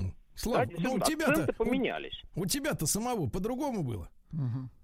Ну, у меня просто не было ни бабушки, ни а. дедушки. Как раз вот, видишь, вот, вот, поэтому, ты, поэтому ты и спортивный, видишь, вот поэтому спортивный. Вот, нет да. примера перед глазами. Не, не, не тот образ, неправильный образ. Да, конечно. А у меня у дедушки были треники с оттянутыми коленками, и майка алкоголичка белая, как сейчас помню, да, и пузо было, вот, и это я все помню, конечно. А еще, а, вот я вам вот что расскажу, давайте, пока вы добираете наш номер семь два восемь семь один семь один. А еще я на своем дедушке научился стричь волосы в носу. В носу стричь волосы? Дедушка да. вас научил? Да вы да, что? Не то чтобы научил, а он просил Показал. меня. Сережа, он мне говорил, Сережа, подстриги мне, пожалуйста, Гос... волосы в носу. Да, да. И это, во-первых, у меня, во-первых, я, так сказать, чувствовал себя полезным. У меня было лет пять, наверное. Угу. Вот. Во-вторых, я аккуратно работал ножницами, как сейчас говорят. Вы не поранили? Чтобы дедушку не, не дед, поранили. Угу. Да. А потом, когда ему, значит, вот это все, так сказать, подрезал там, так. он одну ноздрю зажимал и, соответственно, вот это вот как бы пылесосом обратным, обратной тягой как бы выдувал ненужное. Да-да-да. И ты, понимаешь, и ты вот маленький, и ты чувствуешь, что ты помогаешь. Помогаешь взрослому человеку, так сказать. Же, кстати, и бабушке помогали, да? Бабушке-то это другое. Нет, не другое. Ой, совсем другое. Давайте, давайте Сашу послушаем. В Москве Александру тридцать один. Саш, доброе утро. Да. Доброе утро, Сергей. Ладно, да. доброе утро. Да, Хочу Саша, сказать ну... о двух своих. У меня два деда. Вот. Один поработал всю жизнь на заводе ЗИЛ, другой завод Серп и Молот, один воевал. Помню о них замечательно. О дедушке в школе это клубника в детстве. Он, к сожалению, раньше умер. Вот, помню его совсем маленьким, что приезжали на дачу. А, на него бабушка, мама ругались, что нельзя столько клубники ребенку. Он говорил, молчать, женщина. Я сказал, пускай ест. Я, ну, был единственным внуком. Одни внучки, внучки, три дочки, пять внучек, и я единственный внук. Поэтому помню, что мне разрешалось все. Шоколад ешь, пока, как говорится, не лопнешь. Так. Клубники с огорода, немытую, там, какую хочешь, uh-huh. ешь. Вот. А другой дедушка, он военный, прошел финскую, Великую Отечественную. Вот. Он был построже, но тоже всегда учил, что как надо, как говорится, поступать по совести. То есть ты помни, ты для себя делаешь, но помни, что есть товарищ, которому надо помочь. То есть я не всегда вспоминаю только вот, что были uh-huh. такие нравственные примеры. Понимаю. Хорошо, Саш, спасибо большое и за память, за эту личную, да? Слушайте, и, и вы знаете, вот возвращаясь к мысли Вячеслава, вот он, представляете, возвращается с театра с красивой женщиной, да? Ну, как ходит ну, в я театр? Я представляю, вот. Конечно, ну, допустим, да. Ну, представь все, что, что хотите.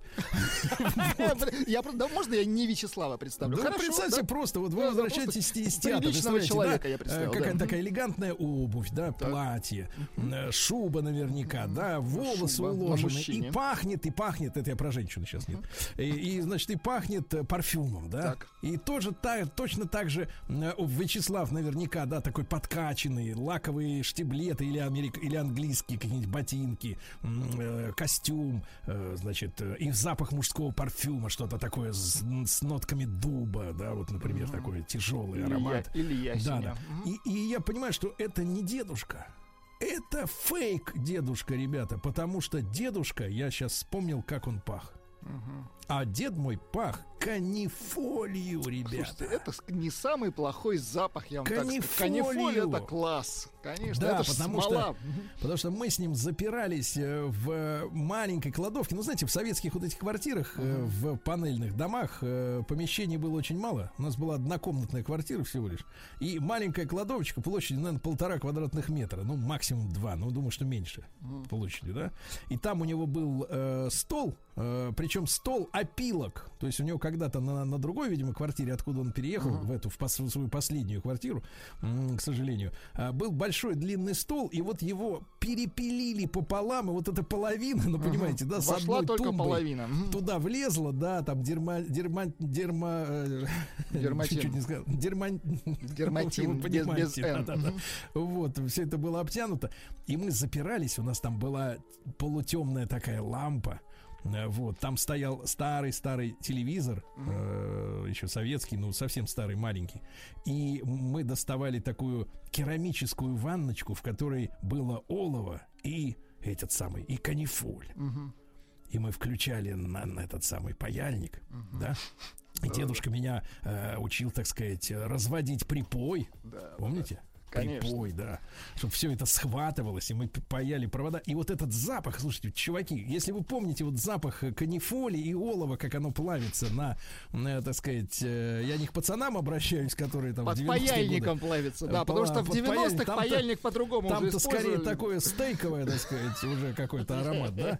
Вот. А вот эта вот история настоящая. И вот дед, он должен вот этим пахнуть, Слава, а не парфюмом, понимаешь, от дизайнера, понимаешь?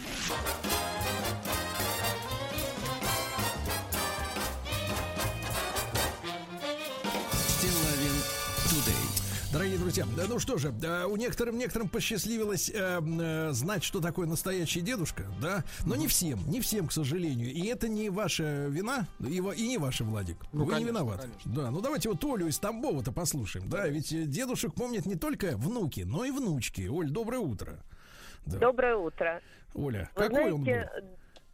А, нет, я хотела, конечно, сказать не о своем дедушке, я, к сожалению, вот таких воспоминаний у меня о дедушках нету. Одного я видела очень редко, он жил в другом городе. Второго видела чаще каждое лето, да, в деревне, но он всегда был чем-то занят. Но вот такой дедушка, наверное, как описал, да, автор, это сейчас мой отец для моих детей. Вот на удивление, да, у меня детям по шесть с половиной лет, мальчик и девочка, да, и вот он для них сейчас такой дедушка, который может поучить пострелять, если они захотели, там, который ходит с ними в лес, который строит с ними шалаш, который разжигает с ними камин и может катать как на лошадке на себе. Оля, Оля, а такой вопрос личного характера, но у нас всегда личные разговоры. Вам, у вас нет немножко ревности, что он с ними более такой вот теплый, чем с вами, чем в вашем детстве? Нет, а у меня как бы он и со мной был такой, у меня наоборот, семья такая, что мама а, более ну, строгая, то есть, ду- а двужильный, папа, вот я понимаю, был... ага. В хорошем смысле, это хорошее выражение. Папа был со мной такой, да, в детстве. Ну, прекрасно, прекрасно. Зато иногда... Иногда просто, Оль, выходит исследование, что якобы бабушки и дедушки более теплы, скажем так, да, с внуками, чем со своими собственными детьми. Но вам вообще полностью повезло, Оль. Спасибо вам большое возможно, за звонок. Да, у меня, ну, да, знаете, да, да. Я, я... Даже, я помню из детства, как там именно с папой, да, мы пекли картошку в костре, да, то есть это было вот с ним. С папой. Это было с ним. Это было да. с папой. А с кем пёк картофель ты? Давайте мы такой вопрос Такой зададим, вопрос зададим. Пишет Анастасия нам. Вот, но э, из Челябинской области. Ну, ё-моё, откуда вы это берете? Если у кого-то не так, не надо выдавать это за истину. Конкретно у моего сына шести лет два отличных деда. С моим папой Петя, видимо, сын с запоем играет в футбол, с другим папой мужа рисуют. Mm. А, он художник. Вот. Давайте поставим на место этих колумнистов из интернета, правильно? Если это не так, Так, да, то, конечно, давайте Ев... так и скажем, естественно. Давайте Ев... Са- хорошо, Сашу из Красноярска хорошо, послушаем. Давайте. Александр, добрый, добрый день, доброе утро. Да. Э, ну, для вас, да, доброе утро, мужчины. Да. Ну, добрый вечер тогда. Дедушки, действи... Дедушки действительно бывают разные. И вот моим детям непосредственно, конечно, с ними повезло, потому что они, они в большей степени компенсируют недостаток времени родителей, и по воспитанию, и по нравоучению, yes. и, скажем так, по сохранению рамок адекватности детей, yeah. именно то, что родители упускают. А yeah. касаемо, почему их нет, в данный момент. Ну, вот смотрите, возьму, например, своего отца. Мне с дедушкой тоже повезло, он такой фронтовик и все такое, да, а вот отца моего, вот отработав, мне повезло, я родился в деревне и прожил до поступления в вуз там. И вот а, отец сорок лет от, отработал механизатором там, на тракторе, на комбайне и так далее, да. А в дальнейшем, по, после того, как ушел на пенсию шестьдесят, ему еще повезло, да, еще там м- какое-то время э, работал, э, ну, например, стопником, да, так. И было видно, как человек э, за советское время отдал все свое здоровье и все свои силы. Угу. Вот. Ну, естественно, некоторое время назад ушел э, из жизни, но просто видно, что эти люди, которые на самом деле горят, живут, э, и, ну, сложно сказать, применить слово тунеядцами не были или как-то так, да, а жили. Ну, их, они не доживают до того времени, когда вот будут седыми старичками, вот то, что было в статье, да, в эссе. В общем, вот их поэтому и нет. Поэтому вот. Они не ходаки какие-то, да, которых там вот описывает автор. А это просто люди, так сказать, отдали всего, всех себя жизни, жизни, да, той тяжелой. Да, спасибо, Александр. Давайте Лешу из Балашихи послушаем. Алексей, доброе утро. Доброе утро, Сергей. Да. Ну, за деда что хочу сказать. Один погиб в сорок седьмом. Прошел всю войну, подорвался на гранате. А вот по матушкиной линии дед, старший лейтенант, пожарный эн ка вэ дэ, вот, он выжил и многому меня научил. Самое главное, научил отношению к жизни. Он со всеми находил общий язык. Со мной он мог стать на мою плоскость, грубо говоря, там, с батей, с моим мог и раздавить пшеничного сока. Uh-huh. Вот. Когда Хрущев там армию сократил, дед пошел работать в литейный цех. И когда я еще в детский сад ходил, э, отлил мне пистолет железный, настоящий тэ тэ прям uh-huh. один в один. То есть я был... Ну, могли уже деньги зарабатывать, в принципе, да? Да-да, но еще не наступили те времена, когда можно было. Надо было чуть-чуть подождать. Чуть-чуть подождать, да. Спасибо, Леш, спасибо, да. Наталью давайте послушаем из Ростова-на-Дону. Наташ, доброе утро. Доброе Наталья. Утро. Да. Доброе. Да, я хочу рассказать о двух своих дедушках, которые живы, здоровы. Одному восемьдесят пять лет, другому девяносто семь. Вот, так что они у меня вполне себе еще бодры, молоды. Наташ, ну Но вот тебя, рассказать... тебя, тебя чему они научили, вот когда ты была маленькой-то? Что помнишь? А, слушайте, ну у вас был запрос о истории, да, какой-то да. интересной такой, и я его вот воплощаю. А дедушка, которому девяносто пять лет, девяносто семь, а, славился своими афоризмами, которые я не все могу процитировать, но попробую. Он так интересно ругался на нас с братом двоюродным. Нет, это крылатые выражения. Так. Прям крылатые, в семье уже крылатые. Такие, например? Так, типа, ну что-нибудь приличное. Из, да, твой, из приличного. Твою дивизию, хворостина тебя забери. Где моя хворостина? Ах ты, и пуля и холостая, далее, есть у нас такой дедушка, да, в обоих, я понимаю, я понимаю. Хорошо, Наташ, давайте Алексей еще успеем послушать. Леш, доброе утро, дорогой. Доброе да. утро, доброе утро, да. да, ну, как э, по поводу, да, да, помню, ну, дедушки умерли рано, да, а вот вы по поводу канифоли рассказывали, я свою бабушку, я тоже любила водить почему-то на почту, что-то все время отправляла куда-то, и мне да. нравился запах этого сургуча. Сургуча, угу. Вот, да, да, да, он у меня все время в банке, жизнь, там, уже... в банке подкипел да. так потихонечку. Да, угу. И вот потом я во взрослой жизни нашел такую банку, нашел сургуч, и сейчас регулярно кипячу его. Да-да-да, а еще я хотел вам сказать. Да, спасибо большое, Леша, Владик, я как бы редуцирую то, что происходило. А еще у моего дедушки была специальная деревянная палка, которую, если бабушка не, не так себя вела, да он до нее дотрагивался, до палки. Так. И на бабушка начинала вести себя так, как надо. Вот как хорошо. Это рефлекс.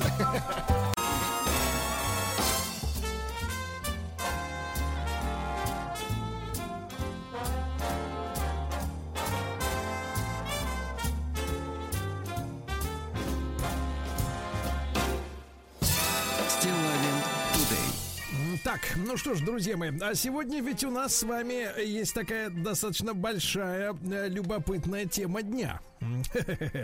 Вот, для того, чтобы нам как-то собраться с мыслями и... Ну как вот с чего бы начать этот, резать этот ароматный пирог? С чего не начни? Да, с какой стороны не подступись, везде, везде хорошо. хорошо да. Везде хорошо. Но давайте, давайте начнем с прелюдии. Главным ньюсмейкером в нашем сегодняшнем эфире будет... Давайте я с уважением, потому что человек все-таки уже взрослый, вот, а то все как-то по кличке называют. Наталья Ильинична, она же Глюкоза. Uh-huh. Вот, ну давайте вспомним, что делает Наталья Ильинична сначала, чтобы как-то это легло хорошо вот на бутерброд этот наш кусок Ку- кусочек, сала. Кусочек ее творчества, давайте, да. Конечно. А мне по фэншую, на твои слова и любовь большую, мне по фэншую, больше океан во мне не бушует. Ну, понятно, это, это следовало ожидать, в принципе, да. А, а новость главная такая. Главная такая, значит, э, э, э, Наталья Ильинична вот, э, рассказала о том, э, что ее четырнадцатилетнюю дочь Лиду э, дважды уже выгоняют из школы. Угу. Э, Лидочка курит. Жаль. Лидочка курит. И поэтому, значит, соответственно, давайте сейчас самый смак. Значит, поэтому Глюкоза предлагает создать в школах курилки. Но самая главная фраза другая. Так. Да, можно вот выключить эту самую музыку. Она, это, я понимаю, это главная она... фраза. Так. Это в интервью она говорит. Но с другой стороны, а где детям курить? Это не все. Так. Они в машине едут с родителями, там не могут. Из школы не выпускают. Ну сделайте уже детям место для курения. Ее из-за этого выгнали. Пожаловалась Наталья Ильинична. Еще раз главная фраза. А где детям курить? Я вот только не понимаю, почему в машине нельзя с родителями. Обивка. Дорог... Химобработка недешевая такая понимаю. история. Это ж машину надо потом продавать, ну, конечно, ну понимаешь, да, ну да. Кому там прокуренную прокуренную. Давайте так. Кому нужна машина, прокуренная ребенком? Слушайте, ребят, давайте так, давайте, если честно. Вы все понимаете, что я могу об этом сказать. Ну, естественно. Проблема в том, что Наталья Ильинична меня вряд ли поймет. Поэтому эти выражения я оставлю при себе. И, в принципе, мысли, да. И э, давайте мы короткий опрос э, действительно сделаем сегодня э, при помощи WhatsApp. Отправьте, пожалуйста, единичку на номер плюс семь девятьсот шестьдесят семь сто три пятьдесят пять тридцать три. Это, соответственно, э, да, вот хорошее предложение. Ну, что стесняться, да, нужны курилки в школах. Ну, тем более такое зимой. Поколение. Ну, зимой. Ну, вы что почему? Хотите, девочка, чтобы цистит заработала? Чтобы она морозила себя. Вот она будущая себе... мать, конечно. Она должна Придатки курить в тепле. И потом где она будет потом? Конечно. Кто? И ну, мальчик конечно. Там что-нибудь себе, правильно? С каких? А, а тут это, извините меня, все цивилизованно. Значит, единичка, нужны в школах курилки? Да. Да. Да, мы видим это, что я вот смотрю на Наталью Ильиничну, на, на ее лицо, я понимаю, что да, я, в общем-то, у меня вы, нет аргументов. Вы продолжайте, против. Нам нужны здоровые нужны. Дети, не помороженные. Нет, давайте так, не помороженные, правильно, не тронутые морозом. Да, совершенно точно. Что там, в конце концов, важнее, здоровые люди или нет? Ничего здесь смешного нет. Вот я вообще не смеюсь, я не смеюсь, я кашляю от дыма. Да, потому что вы помороженные. Да, двойка, двойка, значит, берегов не знает. Угу. Наша Глюкоза идет на мороз. Глю... Нет, дело не в морозе, а вот эти вот предложения идиотские, да, они, соответственно, нас как-то совсем заталкивают в какую-то трясину, да. Угу. Ну и давайте большой разговор. Чего еще не хватает в школах, правильно? Так, если ну, подумать так, хорошенько. Так, если прикинуть одно к другому, вы знаете, что к чему, да, значит, то, в принципе, школа наша, конечно, недостаточно оснащена. Ну, знаете, у меня фантазии, у меня фантазий самого много, в принципе, но я предоставляю, друзья мои, естественно, в первую очередь право вам, так сказать, родить, так сказать, да, идеи, да. Uh-huh. Ну, давайте обсудим и предложение Наталь... Натальи и Ильиничны, да, uh-huh. во-первых. Да. Ну вот, все-таки человек уже тридцать пять лет, это же не, не мальчик. Uh-huh. То есть не девочка маленькая. Ну вот, да. Уже мысли-то вслух. И потом она мать. Вы же понимаете, тут ну, как конечно. бы у нас же как бы, когда говорят, что человек мать, это значит уже как бы он, что бы он ни сказал, он как по умолчанию, он как бы говорит вещи-то правильные, правильно? Uh-huh. Я же Нет, мать, ну вот, вот уже пишет Макс из Тюменска. Давайте, семь два восемь семь один семь один. Что еще можно устроить такого в школе? Вот, ну, помещений там много, ну, согласитесь. Да, да, допустим, комната отдыха. Ну, там же учатся нет, дети. Нет, надо отдых — это неправильно. Чиллаут. Вот это так вот, ну, давайте по-модному. Чиллаут. Хорошо. Чиллаут. Чиллаут. А давайте, хорошо. Что надо еще в школу засунуть? Макс согласен абсолютно с этой идеей. Говорит, а почему в аэропорте можно, есть курилка, а в школе нет? Почему? С каких? Кто это определяет, действительно? Да. В аэропорте же есть курилка, все курят там. Вот именно. И там летают, и кстати, не да. только э, взрослые, там э, летают но, и дети. Дети. Дети тоже курят в курилке, кстати, в аэропорте. И животные, кстати говоря, тоже. Да. Тоже курят, да? И животные, но они пассивно, но все равно покуривают там от шерсти, потом шманит у них чихуахуашечек, да, когда они из курилки выходят, да. Ну вот. Ну и давайте, товарищи, пожалуйста, семь два восемь семь один семь один. Чего не хватает еще в наших школах? Ну и вот это предложение Натальи Ильинична, оно как вот находит у вас понимание? Вообще, давайте так, ваши-то детки, они что? Uh-huh. Покуривают, детки-то, а? В принципе, когда да. ваши закурили. Как да. И как этим... так вышло? И как так вышло? Давайте так, что при живых родителях детки курить начали, э, не, не, тай, не таясь уже. Не таясь. Как так вышло? Давайте Григорий из Воронежа послушаем, пожалуйста. Гриш, тридцать девять. Гриш, доброе утро. Доброе да. утро. Ваш курит? Ну, пока нет, десять лет. Надеюсь, так. что пока не курит. Так. Вот. А предложение, конечно, чумовое. Прям бомба предложение. Мы сами в радости. В семидесятые годы на заводах, столовых продавали светлое пиво. Я думаю, можешь вернуть эту традицию прямо в школы. Как бы, чтоб... Давайте, давайте так, начнем пости- постепенно, постепенно. Значит, сначала вернем на стадионы, угу. потом на заводы, потом завод в ТУЗ, и оттуда уже старшеклассники. Уже в школу, да. В школу, да, оттуда эль, в школу, чтобы эль. потихоньку алкоголь, алкоголизация шла. Хорошо, светлое пиво. Это да, культура хорошо, питья, хорошо, это другое. Очень хорошо. Дальше, я бы предложил, друзья мои, э, во-первых, ну что такое курилка, да? Э, курилка — это непрофессионально. Э, значит, кальянная. Кальянная, причем... То есть, причем соседний чиллаут. Да, нет, и надо как бы разделить потоки, да, потому что человек, который перкурит, мне кажется, так сказать, папиросину обычную, да, ему не очень хочется вот связываться с вейперами. А человек, который купит, курит шишу, как в Египте называют кальян, да, он, соответственно, хочет отдельно. То есть три, три вот в школе обычно сколько? Четыре этажа, да?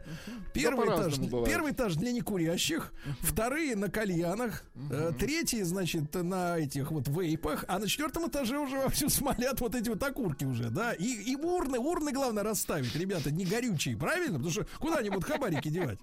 Правильно? Абсолютно. Вот урны. Давайте Соломона из Москвы послушаем, пятьдесят один год. Соломон, доброе утро. Пожалуйста, а, да. Да, Соломон, у, у, мы ушел, на линии, да, нас, вот да. Соломон не здесь. Так, да. давайте я вам... Давайте, а, итак, идеи, ребята, чего еще не хватает в школе? А пилоны есть в школе? Вот это вопрос, пилоны, да. а, в актовом из, зале. Из Тульской области пишет Федор Михайлович, на, на секундочку. Доброе утро, комнату так. матери и ребенка можно в школе организовать. Или будущей матери с ребенком Нет. внутри. Вот. Нет, давайте так, как, как комнату матери и... Ребенок. А еще отдельно комната взрослая даже уже женщины, да, чтобы, а, например, старшеклассник придет на занятие с женщиной, да, а куда ему ее девать? Конечно. Ну не в класс же сажать, на нее же будут все отвлекаться, она же красивая придет, пахнуть будет хорошо. Ну давайте Очень мы хорошо. серьезно об этом подумаем, как помочь нашим деткам учиться хорошо, потому что Наталья Ильинична, она мать. Угу. Вот, а мы должны идти материнству навстречу, правильно? Давайте, вот Алексей из Москвы послушаем. Ему тридцать девять лет, человек все-таки тоже не мальчик. Леш, доброе утро. Доброе утро, доброе утро еще раз. Ну давай, чего не хватает там? Если серьезно. Ну я там написал в WhatsApp, да, еще у рюмочку можно открыть ЕГЭшечкой, так раз рюмочку, чтобы не волноваться, и сдаешь нормально. Нет, мы решили со светлого начать, рюмочная пока рановато, со светлого. Ну а зачем? Вы что, погодите, погодите, вы хотите, вы заерж, что ли? Это ну, пока... зато, зато экзамен не страшно вы, сдавать. Вы, там же дети, вы подумайте, ну какой еж, только светлое. тому же, тому же зачем помещение отдельное под курилку? Ну пусть уж прям в классе цепарят, да, и все. И все а может, слушайте, а может нам отдельно просто школа для курящих вот так вот? Да, да, и не курящих. Точно, точно. Почему нет? И не надо тогда отдельную комнату, да. Вот именно, и вообще, вообще драить это все, да. Ну мне вот, например, запах табака изо рта человека, ну человека, в смысле женщины, не нравится. Да, а кому-то, может, наоборот, в кайф. Но почему я должен вот в стенах прокуренных ходить, правильно? Конечно. А преподаватель, чтобы ну, Сучков с таким длинным, чтобы стояла, преподавала. Не-не-не, и знаешь, это сам, представляешь, ты сидишь на уроке, он там накуренный пришел, значит, извините, покуривший, вот такой оборачивается, тебе табачины в рожу, дай списать. Ну, кому-то понравилось, да, представляешь, такого, прям в морду. Ну, это, давайте Соломона послушаем. Давайте. Да, спасибо, Леша, рюмочный не проканывает, да, правильно, все-таки светлое сначала, светлое. Соломон, доброе утро, дорогой. Да, доброе утро, господа. Ну, предложение очень хорошее. Так. Курилка, раз, потом стриптиз, бары, прочее, прочее. В общем, все удовольствия, что были в школах, но только не в наших обычных, так. а в так называемых элитных. Элитных, вот понятно. Эти дети, да, которые учатся, вот к, в школу в мою обычную, к сыну, привели ребенка одного из ваших этих певцов знаменитых. Так, почему-то наших, шесть... наших, давайте говорить, наших с вами. Наших с вами, общих. Шесть лет учился в школе, по пятнадцать тысяч долларов оплачивал. Ну, в обычной школе... Он кончились, был... наконец, да? Угу. Да, двоечником был, троечником. Так. Понимаете? Пусть простые наши школы оставят в покое, а своих элитных пусть создают все, так что хотят. Так вы видите, какая ерунда-то получается. Два раза из элитной выгнали за курение, понимаешь? Угу. Ну, это ж не дело. Вот проблема. Не дело. При, приняли в третью элиту, и пусть там что хотят и создают. А как, как мальчик-то, Соломон, как мальчик себя ведет, требует каких-то особых условий или так втянулся в жизнь нормальную? Да нет, вы знаете, он подстроился под наших людей, детей. Прогнули. То есть он стал так, да, таким же стал, да, он стал нормальным человеком. Бросил курить, бросил курить в обычной школе мальчик. Кстати, курить он курил. Это был да. седьмой класс. Представляете, да, да? Седьмой класс. Да. Это двухтысячные годы начало. И после него еще один знаменит, знаменитый актер тоже своего сыночка привел в, в эту же школу. Тоже из элитной перевел в обычную. Тоже курил. Понимаете, да? Нет, это, это насчет этого не знаю, потому что насчет... он не учился в классе. Скрывался, хорошо, да. запишем так, скрывался. Да. Хорошо, спасибо, так, спасибо. Спасибо. Давайте, да. спасибо. спасибо. Давайте Олесю давайте. послушаем из Москвы. Ну, ну, давайте слово Женщина. матерям, давайте, матерям. Да, Олеся, доброе утро. Здравствуйте, но не материнская, но... у меня нет. Угу. Вот, но а, по поводу предложения, вот смотрите, кальянная есть, Коль... а, где светлого выпить есть, угу. а комнаты питания нету. А, каких комнат, погодите? Свиданий, с комнаты свиданий. А, лежачки, чтобы были. Чтоб без свидетелей, ну, Сергей Валерьевич. Ну, потому что в классе очень много посторонних свидетелей. Лиц, да, конечно. Так что, так. Но она, если серьезно, то, конечно, это полное абсурдное предложение делать курилки в школах. Это... Ну, а ну... как вы считаете, как женщина, вот, в принципе, вот как мама может предлагать, значит, сделать курилку для ребенка, которому, извините за цитату, а где детям курить? В машине с родителями? Из школы не упускают? Где? Да. Если мама четырнадцатилетнему ребенку не смогла объяснить, что курить э, открыто, еще и при родителях, это в принципе не очень хорошо, и курить в принципе нехорошо, то, ну, такое воспитание, видимо, что ж. Да. Такое воспитание.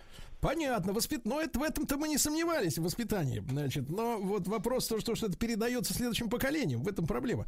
А, давайте, а школа, она как бы вот может выгнать, а воспитание не меняется. Понимаете, ага. это проблема. Давайте Эльвиру из Москвы послушаем. Эльвир, доброе утро.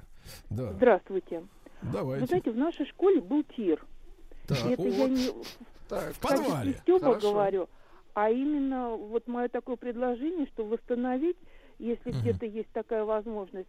А вот э, если по поводу глюкозы говорить, вообще-то мне она очень нравилась. Uh-huh. Такая, ну, где-то... А кому не нравилась? До, до того, как ее ребенок закурил, да, нравилась? А вот когда она родила дочку и ушла, и я как-то вообще думаю, ничего себе, так хорошо. То есть это не наши с вами собачьи. Мы здесь не желтая пресса, которая обсасывает какой-то... Мы делаем, мы анализируем публичные заявления. А кто там куда ушел, с кем, куда? Улучшить школу мы хотим. Да, конечно. Ведь это наши дети, наше будущее. Правильно? Давайте, Алексей, если ребенок в четырнадцать лет уже требует курилку... Нет, если ему уже негде... Да, что потребует дальше? А представляешь, в тире так, значит, одним глазом ты туда вот как бы прикладу так щекой прижался, а сигаретка на бок свешивается. Сигаретка на бок. И так, ну-ка дай-ка я его родимого в девяточку так. Как у Жиглова, очень хорошо. Да, да, вот именно, из окна вывешиваться. Давайте, Алексей из Оренбурга. Лёш, добрый день. Да. Здравствуйте, здравствуйте. Лёша, а, на Оренбурге как? Дня. Покуривают? Покуривают школьнички-то наши? Конечно, покуривают тайком, но только тайком, тайком. тайком. А, тайком. Да хотелось бы, хотелось бы напомнить эпизод из фильма «Большая перемена». Помните, там они, обе бочечки, встретились, а, Ханжа и Леонов, артист. И Ханжа у него спрашивает, да, да, да, Ханжа спрашивает его, о, а ты что здесь? А он говорит, да в школу иду. Да, да, да. Скоро вот так и будет. Скоро так и будет, наверное. Замешать, как говорится, Певчанского, да, перед математикой. А то что-то заходит туго. Вот, да, да, да. Понимаете, ведь школа должна быть тем домом, местом притяжения. Вот мы на районах строим, строим в Москве центр притяжения. Да, вот мы вчера говорили об этом. Значит, вот старые кинотеатры советские, да, переделать, куда люди идут. Там можно арендовать комнату, например, там и спраздновать свой день рождения с друзьями, правильно? Uh-huh. То есть а, появляется центр притяжения. А сейчас в школу э, ребенок и так ничего там не врубается, а ему еще и курить там не дают. Ну-ка, ну, зачем он пойдет в эту школу? Он прогуляет. А если там прогуляет. Курилка, она скажет, мама, я в школу опаздываю. Да, а если у него башка перекур... болит после вчерашнего, конечно. Где ему опохмелиться?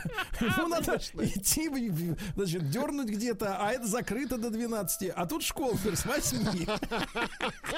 Школа с восьми, к сожалению. Только до восьми бы дотянуть. Круглосуточными стать. Да-да, а то штормит требор у ребенка. Давайте Сережу из Воронежа послушаем. Вот страна как бы голосует. Давайте, пожалуйста, да, за или против. Сереж, доброе утро. Доброе утро. Сережа. Пожалуйста. Здравствуйте. Я считаю, что нужно комнату для сна еще сделать обязательно. Ну, если устал ребенок. Потому что ребенок покурил, вот пивка выпил, и ему надо чуть-чуть отдохнул. Прилечь, правильно, а что он будет по коридорам? Я когда учился, очень страдал от этого. То есть приходишь в школу, не выспавшись, где-то учил там что-то. А тут да. э, классы специальные для сна. А в принципе, Лёха, смотрите, надо... А, смотрите, тут инвестиционный пакет назревает. Это стулья, это кресло с атаманкой. Угу. Раскладуха такая, как в «Мерседесе». Чтобы под, под коленки, под эти, под икры еще такая снизу штука от, от подушечка поднагибалась, и такой ученичок прям в классе вот сидит, да, ему беруши вставили, он, значит, как бы спит, а обучение как бы продолжается, правильно? Uh-huh. Вот, да, и у него, и обязательно подстаканник, чтобы можно было еще этим светлым, светлым подгружаться. Подгружаться, да, чтобы заходить. Что предлагают наши слушатели? Семен Московского предлагает, вытрезвитель надо, как следствие. Ну, то есть, если перебрал, ну, тут же подлечись, вот тебя там приведут в какую-то норму. Да, Юра да. Кислый... Отдельно, отдельно кабинет нарколога, да? Да. Юра Кислый пишет, давайте подведем, не, не будем строить отдельную кальянную, а подведем шланги прямо к партам. Прямо к партам. Понимаете, что прислушал. И оттяг. И слушал, и курил одновременно. В школу еще нужно массажные кабинеты, возможно, для вот тех, кто напрягается. Ты представляешь, сцена, выходит девочка четырнадцать лет к доске, ее трясет от ответа. Она, погодите, сейчас я закурю. Нет, нет, она говорит, учитель, подождите, это, этот вопрос нужно перекурить. Вот так да, он да, говорит, да, нет, она такая, скажите, сколько будет дважды два? И ты как опытный агент ка гэ бэ так затягиваешься. М-м-м, Надо подумать. Медленно так, четыре. И, да, вы, и ну, выдыхаешь на учителя, да, класс. Да-да-да, ну что, тема отличная, ребята. А шикарная. Как нам э, этих деток, которые... Значит, давайте, во-первых, результаты. Давайте сейчас вот прямо результаты. Давайте, давайте результаты. За, за кальянные, курильные пять процентов.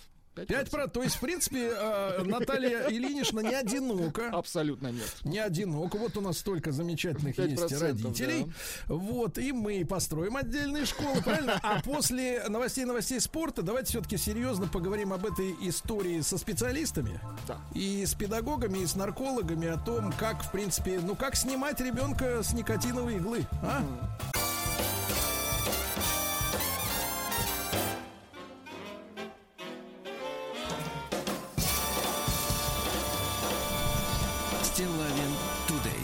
что ж, сегодня у нас э, тему дня делает э, фантастическая инициатива матери, красавицы, певицы э, Натальи Ильини, Натальи Ильиничны Глюкозы, да? На твои слова. Ну, я понял, да, это я слова. Другого не ожидал. Вот, но мы, конечно, в шутейном разговоре, друзья мои, с вами, так сказать, обсудили эту тему, ну, потому что юмор приходит на помощь там, где бессильно вообще, вот, как бы, сознание. Тут, по сути, да, нечего обсуждать. Бессильно, да, к сожалению. Тут уже нужны специалисты какие-то, да, а нам нужно понимать, как детей спасать, правильно? Вот, собственных, если чужие, так сказать, оказываются в ситуации сложной, то хотя бы до тех, до кого можно достучаться. Я рад приветствовать в нашем эфире нарколога Сергея Валерьевича, как я, Сергей Валерьевич, Нурисламова, врача-психиатра, нарколога, руководителя международной профильной клиники интенсивной терапии. Сергей Валерьевич, доброе утро. Доброе утро, Сергей Валерьевич. Да, Сергей Валерьевич, ну вот так и в шутейном разговоре, да. Но мы не будем рассматривать конкретно вот эту ситуацию, да, это их личное дело, скажем так. Но с вашей точки зрения, с профессиональной точки зрения, вот раннее курение чем опасно для вот развития будущего там человека, матери, ребенка? Ну вот если в четырнадцать лет уже нужна курительная комната человеку, значит, курит много. Да, во-первых, возможно, много курит. Во-вторых, конечно же, если начинается курение с детства, это грозит самыми разными проблемами, в том числе сосудистыми катастрофами. Потому что считается, что инсульты и инфаркты бывают у взрослых людей. Это неправда. Сосудистые проблемы возникают и у детей с самого раннего, практически с младенческого возраста. Просто у детей больше регенеративные и способности к восстановлению. Поэтому, может быть, не все так вот быстро, внезапно погибают. Но существуют же и острые коронарные недостаточности у детей. Существует и так называемая внезапная кардиологическая смерть. То есть, представьте, что вот эта идея создания курилок, она за собой сразу же должна потянуть более серьезную медицину, которая должна прийти в школы. Потому что если мы увеличиваем количество, не просто количество поглощаемого никотина, но в данной ситуации, наверное, еще и количество пассивно вдыхаемого никотина. На самом деле это очень серьезная и большая проблема, потому что дети уже начали умирать от никотина.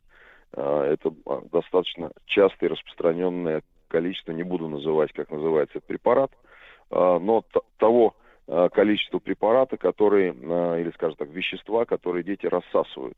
Он в качестве таких пропитанных кусочков яблока может быть представлен, или в качестве еще каких-то вариантов. Это, это вещество, которое содержит в большом количестве никотин. То есть родители бьют тревогу, и педагоги, и эти проблемы внезапные, в том числе смерти детей от большой передозировки никотина, она остается. Это, это о каком возрасте вот в среднем идет речь, когда действительно вот такая беда может э, случиться? А дело в том, что э, самая, сама проблема может быть связана и с тем, что могут младшие школьники угоститься у старших. То есть, э, почему нет? Школа же, она э, всегда как бы там все в, в, внутри общаются. Uh-huh. То есть, и на, когда вот этими э, высоко содержащими, высоко, с большим процентом никотина веществами старшеклассники могут угостить младшего, младших классов, там как раз и возникает основная проблема. Mm-hmm. И старшеклассники могут это все передозировать. Mm-hmm. То есть, опять же, никотин он стимулирует. Да? То есть, вот здесь кто-то из радиослушателей говорил о том, что почему бы не готовиться к экзаменам, еще и добавить рюмочку, еще что-то. То есть, такое бывает у взрослых людей, у моих пациентов, которые могут одновременно употреблять алкоголь э, и курить. Кстати, вспоминая своих пациентов, я понимаю, что те, кто э, отказываются от курения, чаще всего опять срываются, если они как бы выпивают рюмочку. Mm-hmm. То есть вот э, это всегда вместе связанные вещи. Почему я сейчас об этом сказал? А потому что я очень много лечу наркоманов, и детей наркоманов, в том числе и дети наркоманы были. Так вот, чем раньше ребенок начал курить, тем раньше он начнет употреблять эту рюмку э, алкогольного вещества, э, водки, крепкого напитка, потом его угостят э, марихуаной или планом, потом к этому добавятся стимуляторы. Стимуляторы как бы э, могут добавиться в определенных ситуациях промискуитета, это такое слово, обозначающее беспорядочные половые связи. Э, к этому могут добавиться следующие наркотики, потому что когда переизбыток стимуляторов, хочется опять себя успокоить, и опять увеличивается либо количество алкоголя, либо появляется уже э, наркотики с успокоительным компонентом, такие как героин, метадон. Совсем страшные, опасные наркотики. И вот э, мы получаем уже сформировавшегося наркомана где-нибудь там к шестнадцати, иногда семнадцати, двадцати годам. Э, и задаю вопрос, как это все происходило. А покурили, предположим, э, с друзьями в подъезде в девять, в десять, выпили уже в одиннадцать, двенадцать. То есть чем раньше начнется весь этот процесс, тем больше юный взрослеющий организм будет требовать следующего эксперимента, следующего опыта, следующего стимулятора. Это очень логично. Сергей Иванович, ну шокировали там возрастом шестнадцать лет, я так представляю, выпускной бал в школе, в гимназии какой-нибудь, да, в семнадцать лет, если, если уже к шестнадцати человек может перепробовать все, что есть, и на этом э, стать зависимым от, от этих веществ. А, Сергей Валерьевич, а вопрос, а, вот мы сейчас имеем границу восемнадцать лет, да, для продажи, я так понимаю, продажи тех же сигарет в магазинах. А, с вашей точки зрения, это оправданная цифра, вот, или, например, двадцать один год э, логичнее сделать, да, потому что, ну, я там читал литературу, что человеческий организм, по-моему, растет, ну, раз, ну, увеличивается до там двадцати двух лет, что-то в этом роде. Раньше писали, по крайней мере. Э-э- насколько э- сигареты те же, да, они тормозят именно развитие, в том числе интеллектуальное. Может, в школу уже ходить не надо, если ты покурил, там дальше усваиваться ничего не будет. Да, это так. Мало того, здесь же не просто рост и развитие, когда мы говорим о, о росте, эпиф, эпифизарном росте, то есть это у нас, наши трубчатые кости у человека, они растут за счет той небольшой прослоечки, вот такой ростковой зоны, которая находится рядом с суставами нашими крупными. То есть мы удлиняемся постоянно, и ну, до двадцати, предположим, там, двух, максимум там, до двадцати пяти лет, дальше уже человек не вырастает. Причем э, вот этот эпифизарный рост, он заканчивается у девушек и девочек гораздо раньше. То есть как только начинается мощный, э, такой пубертатный, э, активный выброс э, женских половых гормонов, потом на смену, ну, через какое-то время происходит то же самое и у мальчиков, более интенсивно, и зак- завершается уже рост. Но э, вот эти изменения, в первую очередь, связаны с гормональными изменениями в организме, они все очень связаны с сосудами, они все очень связаны с продолжающимся ростом сосудов, потому что сосуды тоже должны дорасти до этих наших отдаленных э, мест конечностей. Значит, должны дорасти нервные окончания. У нерва всегда есть миелиновая оболочка нерва. И когда мы интенсивно отравляем, отравляем организм, неважно чем, никотином, продуктами э, курения, потому что если мы говорим только о никотине, а курица, сигареты, там огромное количество, да, полутора-двух тысяч различных вредных отравляющих веществ, которые могут поступить в организм ребенка. Так вот, конечно же, лучше с учетом формирующейся еще психики, формирующейся нервной системы, отдалить возраст, возраст начала каких-либо интоксикаций даже не до двадцати одного, с моей точки зрения, так годам к двадцати четырём, двадцати пяти можно, может быть, попробовать это все сделать, потому что те пациенты, с кем я сталкиваюсь, они начали со студенческой скамьи. Они начали в семнадцать, восемнадцать, девятнадцать свои первые пробы, а уже там к двадцати пяти у них сформировались а, первые опохмеления, предположим, да, то есть когда формируется вторая стадия алкоголизма. И начиналось это все, конечно же, там, с банального с банальных перекуров. Uh-huh, uh-huh. Сергей Иванович, и вопрос такой, а вы затронули вот тему психики, вот если ребенок начал действительно курить в школе э, уже, да, там, в тринадцать-четырнадцать лет, э, вот когда эта девочка вырастает, да, вот, э, например, или мальчик, э, когда он становится уже взрослым, вот именно в поведении, в том числе в межполовом, там, в семейном, э, это чревато какими-то сложностями, проблемами затем, вот в общении, в поведении? Ну, конечно же, то есть, если девочка начала курить рано, и она себе просто не оставляет другого варианта, то есть она будет продолжать до тех пор, пока она осознанно, сознательно не придет э, к задаче уже отказаться. Э, дело в том, что ребенку проще стать зависимым, ему гораздо тяжелее от этой зависимости уйти. То есть мы уже имеем, мы, мы имеем формирование психики и психических особенностей деятельности а, с зависимыми механизмами, а, потому что она будет а, проще в последующем, ну, более падкая, что ли, на все другие интоксикации, и также будет становиться более быстро зависимой. А, здесь немножко другая формируется психология, то есть, а, может быть, а, с такой психологией а, в чем-то легче будет таким человеком управлять, как-то его понукать, адресовывать ему различные чувства вины э, и переживания э, отрицательных различных чувств. Но это не дает э, таким людям э, зна- значительно развиваться. Они менее приспособлены, они менее эффективны э, в жизни. То есть, э, угу. да, может быть, она будет, предположим, там, искать такого же супруга себе. Если они будут, что называется, создавать такие семейные перекуры, наверное, это как копинг поведения, а это копирующее поведение передастся детям и их в том числе. Поэтому, если вот уважаемая Наталья Ионова, Глюкоза, говорит о том, что почему бы не разрешить ее дочке продолжить курение, в том числе и создав курилки в школах, может быть, я бы задал вопрос, а не хочет ли Наталья, может быть, отказаться сама от каких-либо зависимостей, подать ребенку правильные примеры, угу. хорошо, обсудить, хорошо. обсудить хорошо, иное, да. иное. Да, я понял, Сергей Валерьевич, хорошо, спасибо вам большое. Сергей Валерьевич Нурисламов, врач-психиатр, нарколог, руководитель международной многопрофильной клиники интенсивной терапии.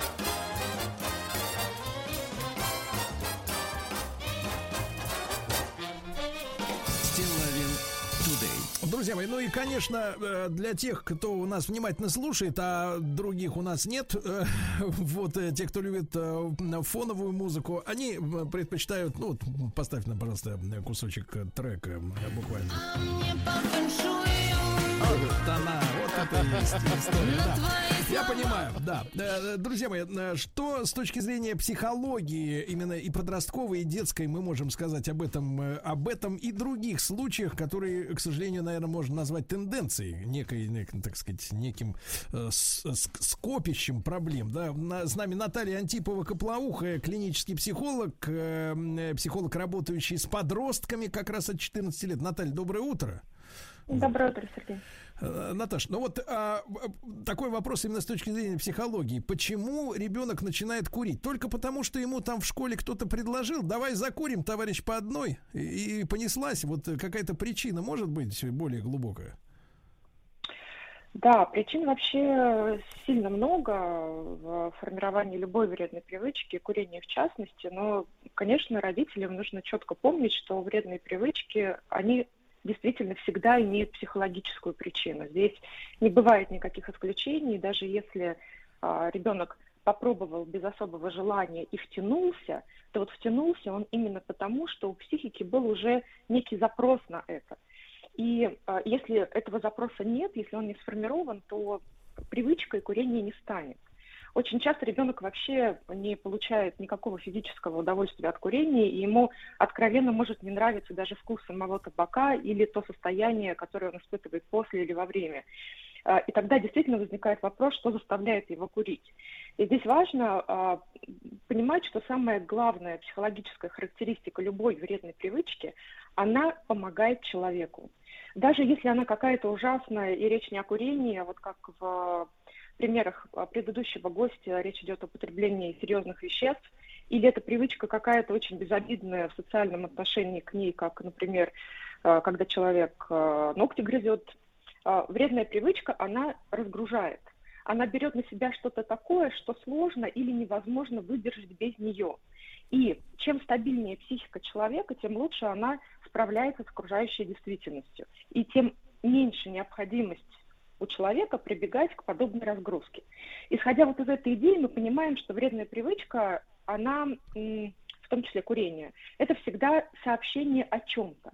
А вот о чем конкретно и кому, это всегда вопрос индивидуальный. Здесь вот родителям в этом направлении можно тоже думать.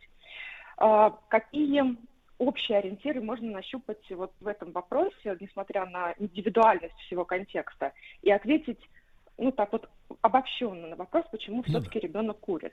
Да? Здесь э, есть разные психологические сценарии. Вот если взять э, конкретно сценарий глюкозы и ее предложение, это, конечно, тот случай, когда, э, как я говорю, аффект побежал впереди здравого смысла. Э, в таких историях всегда очень много личного.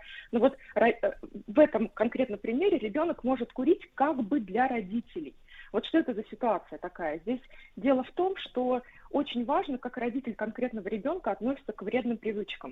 Это отношение очень часто опирается на личную историю самого родителя. И если родитель имеет опыт употребления веществ, а да, в нашем случае опыт курения в подростковом возрасте, например, он совпадает с собственным опытом родителя, то происходит как бы идентификация родителя со своим ребенком.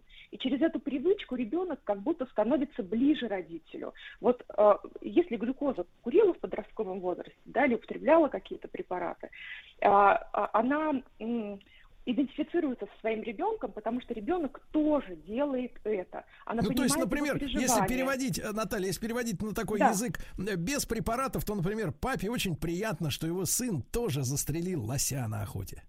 Тоже, правильно, да-да-да, это очень хороший пример, да, вот это вот идентификация, да, и а, это позволяет еще раз пережить свой опыт там, да, вот полученный тогда в своем а, подростковом возрасте, но как-то по-другому, может быть, более благополучно, например, меня не понимали, а я пойму, меня не принимали, а я приму, и родитель... А, и ребенок могут вдвоем против, противостоять целому миру а, запретов и ограничений, вот как в случае с глюкозой. Второй вариант – это более распространенная ситуация, она противоположна первой, когда ребенок курит вопреки родителям. Это та самая ситуация, которую часто называют детским протестом. Вопрос, против чего протестует ребенок. Самый распространенный такой здоровый протест – это протест против детства, против тех норм и установок, которые сложились в семейном контексте, а, против а, какого-то такого зависимого положения в семье. И тогда курение – это способ всего-навсего стать таким, как взрослый. Это способ ребенка занять более значимую позицию. Это вариант некой инициации во взрослую жизнь. Безусловно, этот способ инфантильный в своей основе, когда восприятие взрослости базируется на внешних, а не на ну, каких-то внутренних проявлениях, когда взрослые заключаются для подростков в том, чтобы курить, например, и не возвращаться домой, или и возвращаться домой в любое время, а, а не в том, чтобы брать на себя ответственность, держать слово и вот что-то вот из этой серии. И когда внешние проявления закрывают внутренние сложности, это всегда не очень хорошо. Это как если... мы, взрослые там, люди, могут, можем почувствовать свою значимость только за рулем дорогого автомобиля. А если едем на метро, то ощущаем себя уже не очень какими-то важными. И вот если курение входит в жизнь ребенка из этой позиции, если оно добавляет ему значимости, тогда возникает вопрос, почему ребенку необходимо прибегать к таким способам демонстрации своей значимости? Доступны ли ему вообще другие способы для того, чтобы ощутить э, взрослость?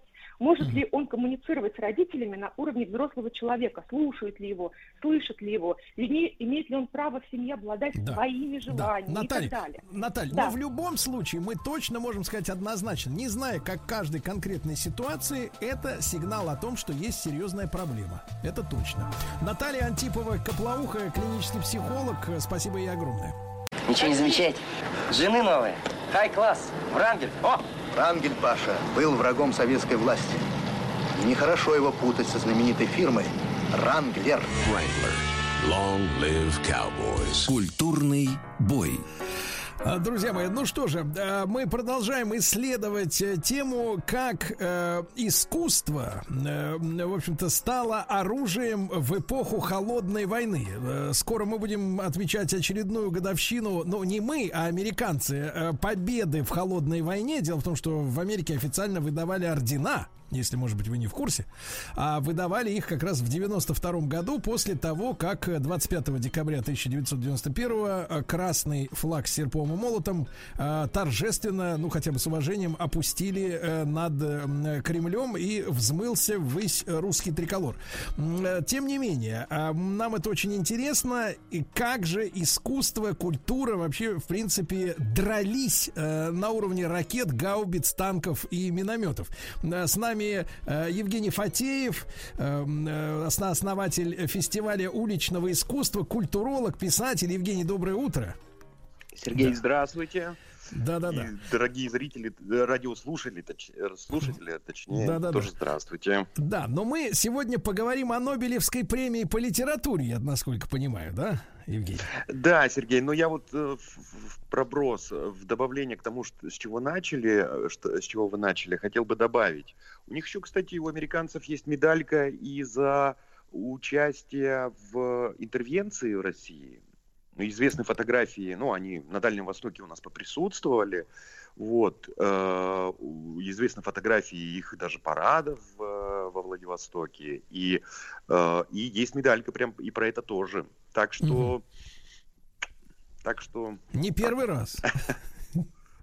Не первый раз. Да, Евгений. Да. Но вызывают же вопросы, э, в принципе, да, э, как мы с вами в прошлый раз отмечали, вот, э, скажем так, как удалось, э, ну, так сказать, коллективному Западу, да, э, учредить некие премии, да, некие институты, угу. э, которые стали глобально настолько авторитетными, э, что, как мы уже в прошлый раз выяснили, э, вызывает пиетет, да, очень и уж широких масс, и у нашего советского руководства вызывали, и в частности Нобелевская премия, да, вот в различных дисциплинах, в том числе по литературе, э, до сих пор, несмотря на то, что там этот э, несколько лет назад наркоман э, Барт получил эту премию, да, за свои стихи, э, до сих пор э, вот вызывает какое-то преклонение, что это, мол, якобы вот до сих пор самая авторитетная и правильная премия в мире. На безрыбье и рак рыба, или в чем вот этот секрет, как вы понимаете, почему, как им удалось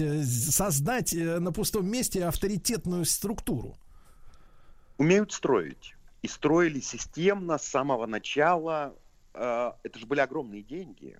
Это и сейчас большие деньги, но тогда это были просто огромные деньги. И Нобелевская премия по литературе, она, ну, изначально, она как-то родилась очень политизированной. Правда. Еще до Холодной войны, например, выдача Нобелевской премии по литературе в тысяча девятьсот пятом году уже была примером политизированности.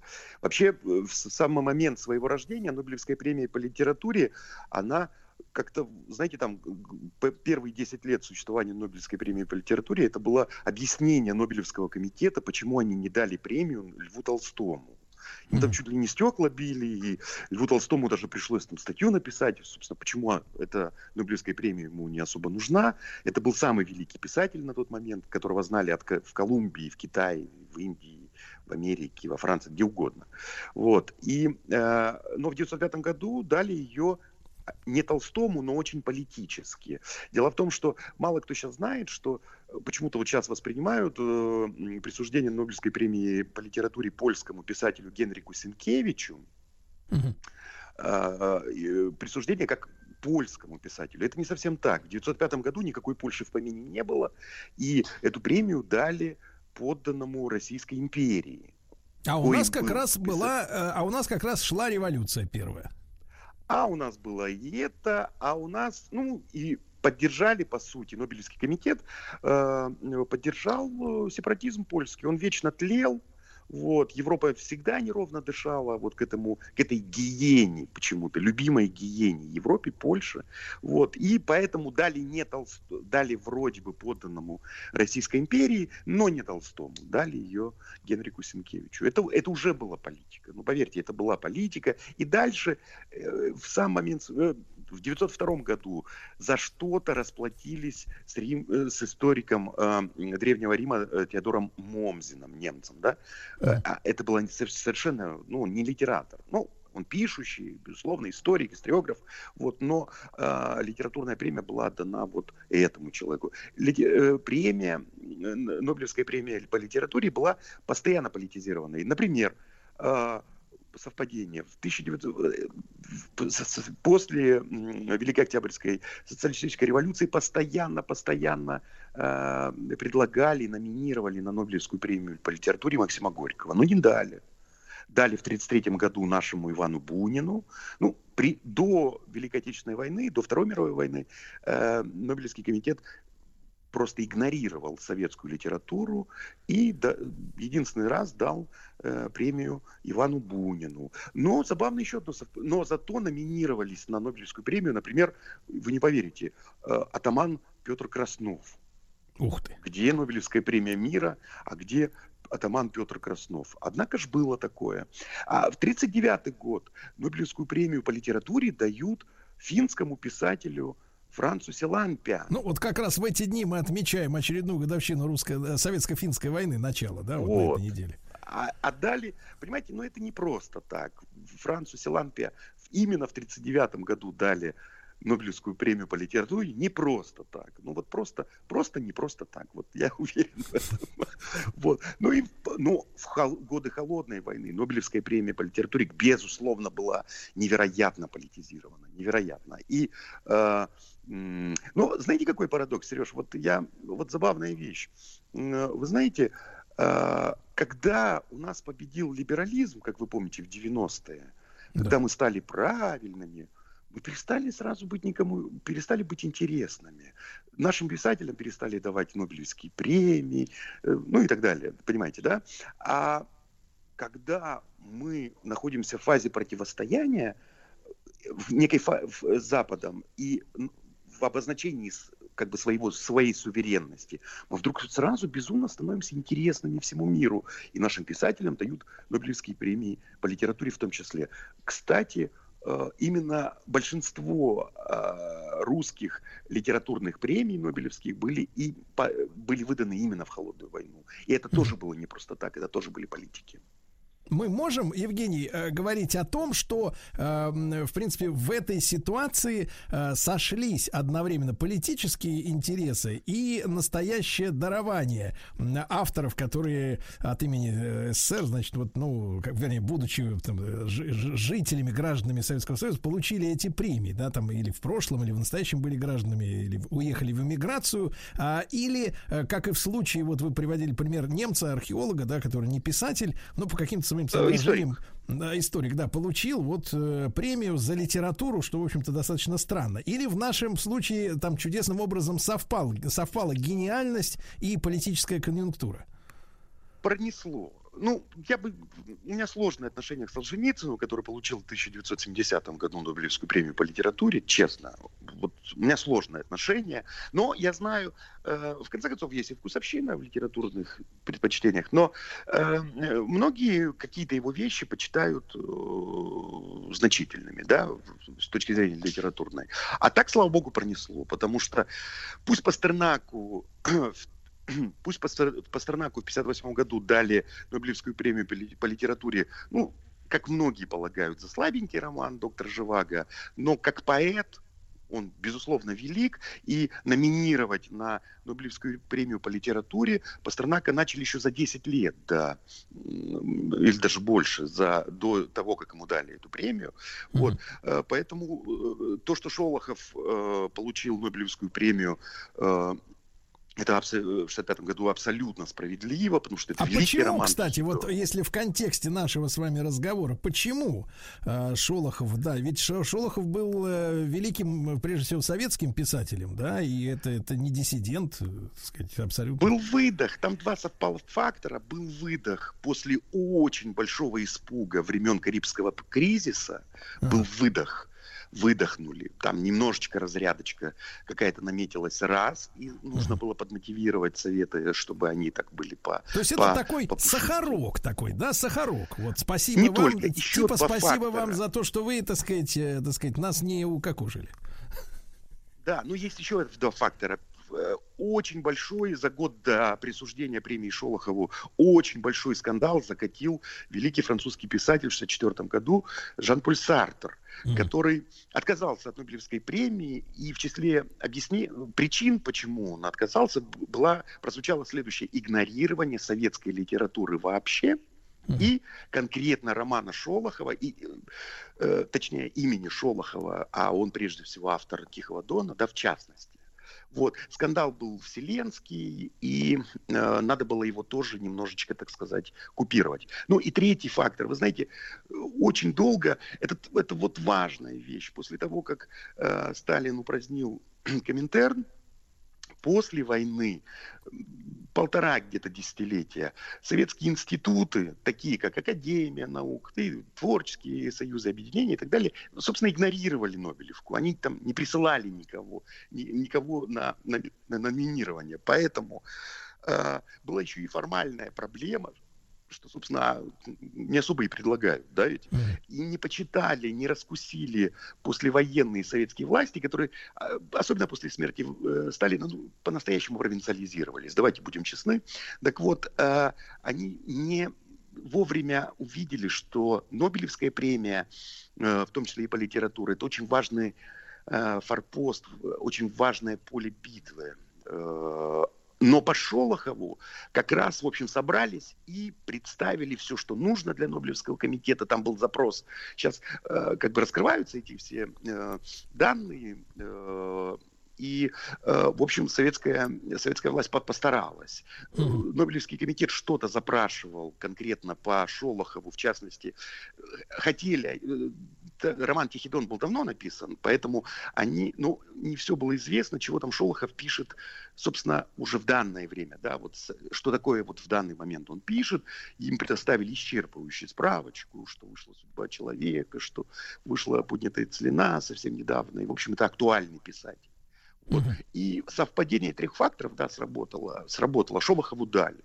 Uh-huh. И я уверен, никому не стыдно за это. Я надеюсь. Да. И да. Евгений, а что касается вот советского пространства, это сегодня мы, к сожалению, э, так сказать, вот как-то один на один опять. А в то время у нас был такой форпост из советских стран, да, социалистической uh-huh. ориента- ориентации, скажем так, да. То вот uh-huh. там Нобелевская премия тоже как-то засветилась в процессах, которые там происходили. Да, да, они очень мотивировали. Ну, я, во всяком случае, не вижу оснований так не считать. Слишком много совпадений. Ну, например, Нобелевская премия Ива, Ива Андричу, югославскому писателю. Ну, в некотором роде поощрение там, э, разрыва Югославии с СССР, э, поощрение вот этой активности по учреждению движения неприсоединения. Да? Э, дальше, восьмидесятый год, Чеслав Милош, польский поэт, получает Нобелевскую премию. Ну, по литературе. Ну, как тут не связать это с солидарностью и с вот этой всей активностью? Согласитесь. Поэтому Нобелевская премия по литературе, вы знаете, ее не надо переоценивать. По большому счету, она изначально, знаете, это, это премия истеблишмента, это премия, это премия политическая. Верхушки. Знаете, я так прикинул, когда ты сам себя спросил, а все главные писатели, великие писатели двадцатого века, которых я сам читаю или с кем-то обсуждаю, по поводу которых ссорюсь, ругаюсь или наоборот восхищаюсь, э, они получили Нобелевскую премию по литературе? Выяснилось, что нет. Ее не получили Пруст и Кафка, ее не получили э, Платонов и Набоков, хотя постоянно номинировался, но не, могло, не мог Нобелевский комитет простить Лолиту. Э, в общем, все главные писатели двадцатого века как раз не Борхес, но я могу долго перечислять mm-hmm. этих главных писателей, Брехт, которые не получили Нобелевскую премию по литературе. То есть получается, э, извините за тавтологию, получается, что это антипремия в какой-то степени. Ну, она такая, знаете, это, во-первых, такая помесь политик культурных, а это серьезно, и такого, знаете, немножечко скандинавского провинциализма. Вот там, где скандинавы дают своим, и сейчас даже не пытайтесь выговорить эти фамилии, которые каких-то, там, не знаю, норвежских, датских, шведских писателей э, или исландского, там, ну, я его люблю, кстати, э, Андерсен и все, но э, вот, вот, ну, она немножко такая, конъюнктур, безусловно, конъюнктурная, безусловно, вот, поэтому провинциальненькая, немножечко конъюнктурная, э, ну, очень политичная, на какой-то этапе это начали использовать, и, собственно, вот она такая, вот такая странная, угу. такая Евгений, странная штуковина. А если ну, мы, когда, конечно... Вы, кстати, я бы деградацию да. ее, знаете, вы обозначили, когда ее деградацию э, э, бардом неким, да? Циммерманом. Как бы... Бобом Диланом, я так сказал. Вот. Я бы сказал, Алексеевич, вот это просто ну совсем свинство, ну правда. То есть э, тетка там бездарная достаточно, в общем, как человек фигня, плохая, Флюгер, по сети бродят ее эти восхваления Дзержинского, и потом стала она там, значит, антисоветчица яростной. Я о чем? Ну, и та, по таланту-то ничтожная. Но, но в этой связи, Евгений, Евгений, но в этой связи можно сказать, что Нобелевская премия, если, может быть, кто-то там в берлоге спит и так, с девяносто первого года ничего не видит, не понимает, то это такие сигналы уже. Сегодня это можно как такие маркеры, да, процессов, которые происходят. Да, кстати, и вот тут забавная, знаете, какая вещь, Сергей, давайте мы даже сыграем в прогноз. Вот да. У нас сейчас, мы немножко такой зависли, да, в нашей геополитике. Будем ли мы дальше с Западом, значит, расходиться, или наоборот, в свете грядущей встречи, пусть даже онлайновой, виртуальной, Байдена и Путина, может быть, там договоримся о каком-то потеплении отношений. Так. И вот тут интересно, что... При любом из раскладов Нобеля, Нобеля по литературе дать нам могут, потому что давно не давали. Последний наш Нобель, строго юридически, восемьдесят седьмой год, Бродский. восемьдесят седьмой? Поэтому, да. По, кстати, перестрой, перестройка. И Бродскому да, да. дали, понимаете? Опять, ну надо же, какое совпадение. Но суть в следующем. Вот тут интересно, если у нас случится потепление, то у нас может случиться ситуация Шолохова. Дадут какому-нибудь писателю, лоялисту, либо просто хорошему писателю, по-настоящему хорошему писателю. Если же у нас усугубится все, и мы на, вообще в клинч войдем с Западом, то могут дать какому-нибудь писателю-диссиденту. Вот, вот интересно. Будем, будем а что называется, когда посмотреть. Евгений, когда, Евгений, нам ожидать вот уже там шорт-листа и, в общем-то, объявления? Ну, этот год уже все. Я уже их не запоминаю, вот честно. Я уже, вы знаете, я очень долго следил. Я вообще, начиная с девяносто второго года, когда вышел в издательстве «Республика», это бывшее издательство политической литературы, помню, двухтомник вышел «Нобелевский лауреат», и как я ее всю из, прямо считал и следил, правда, кому дали, кому не дали. Вот. Был мой любимец Патрик Мадьяно, вот, выдающийся французский писатель. И надо же, ему дали. Была радость такая. Вот. Сейчас уже не слежу. Уже сложно. Мне их запомнить-то по-дурацки сложно. Потому что хрен поймешь, почему кому-то дают, а кому-то нет. Но, ну, понятно, что это все политически. Так вот, э, можно пос- посмотреть на следующее, уже в следующем mm-hmm. году. Единственное, да. что, вы знаете, там есть плохое правило рассекречивания самих деталей обсуждения кандидатов mm-hmm. э, в, на Нобелевскую премию. Шорт-листов, лонг-листов, вообще самих дискуссий происходит через пятьдесят лет. Вот сейчас а. только-только рассекретили, да-да-да, то, что связано с Солженицыным. А поэтому все равно нам придется пять пятьдесят... Даже если что-то в следующем году случится, мы только через пятьдесят лет узнаем, собственно, какие-то детали. Это вот. Тоже любопытно, да. И, кстати, Евгений, вы упомянули Алексеевич, а я вот помню, как в две тысячи шестом или две тысячи седьмом дали э, турку за роман «Снег». Э, значит, Архан Памук. Да-да-да. Безумно, безумно ужасный язык, может быть, в переводе, но я тогда уже понял, тогда в Турции происходили как раз процессы отхода от, от, от, от тюркизма к религиозности, да, я понял, что это все... Да, и надо было подзатыльник дать. Туда, да.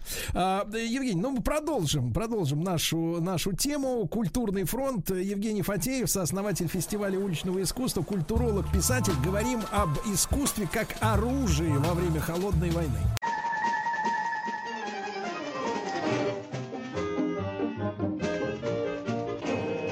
Кулинарная экспедиция. Дорогие друзья, доброе вам утро, хорошего дня, добрый вечер, Дальний Восток. В любом случае, обед, ужин или завтрак — это вещь уместная. Ну и наш любимый Леонид Владимирович Галифтерман, президент Международного эногастрономического центра, член президиума экспертного совета по гастрономическому туризму Всемирной туристской организации ООН. С нами Леонид Владимирович, доброе утро. Да. Доброе утро. Особенно спасибо за любимый. Да, да, так и есть. И вот так, Галиптер, по-нашему. Да? А, да, Леонид Владимирович, ну вот мы сегодня о гастротуризме как о явлении поговорим, да? И вот с вашей точки зрения, в историческом разрезе, когда это началось, что люди, для людей повод отправиться в путешествие, да, пусть в недалекое или наоборот в дальнее, это действительно именно еда.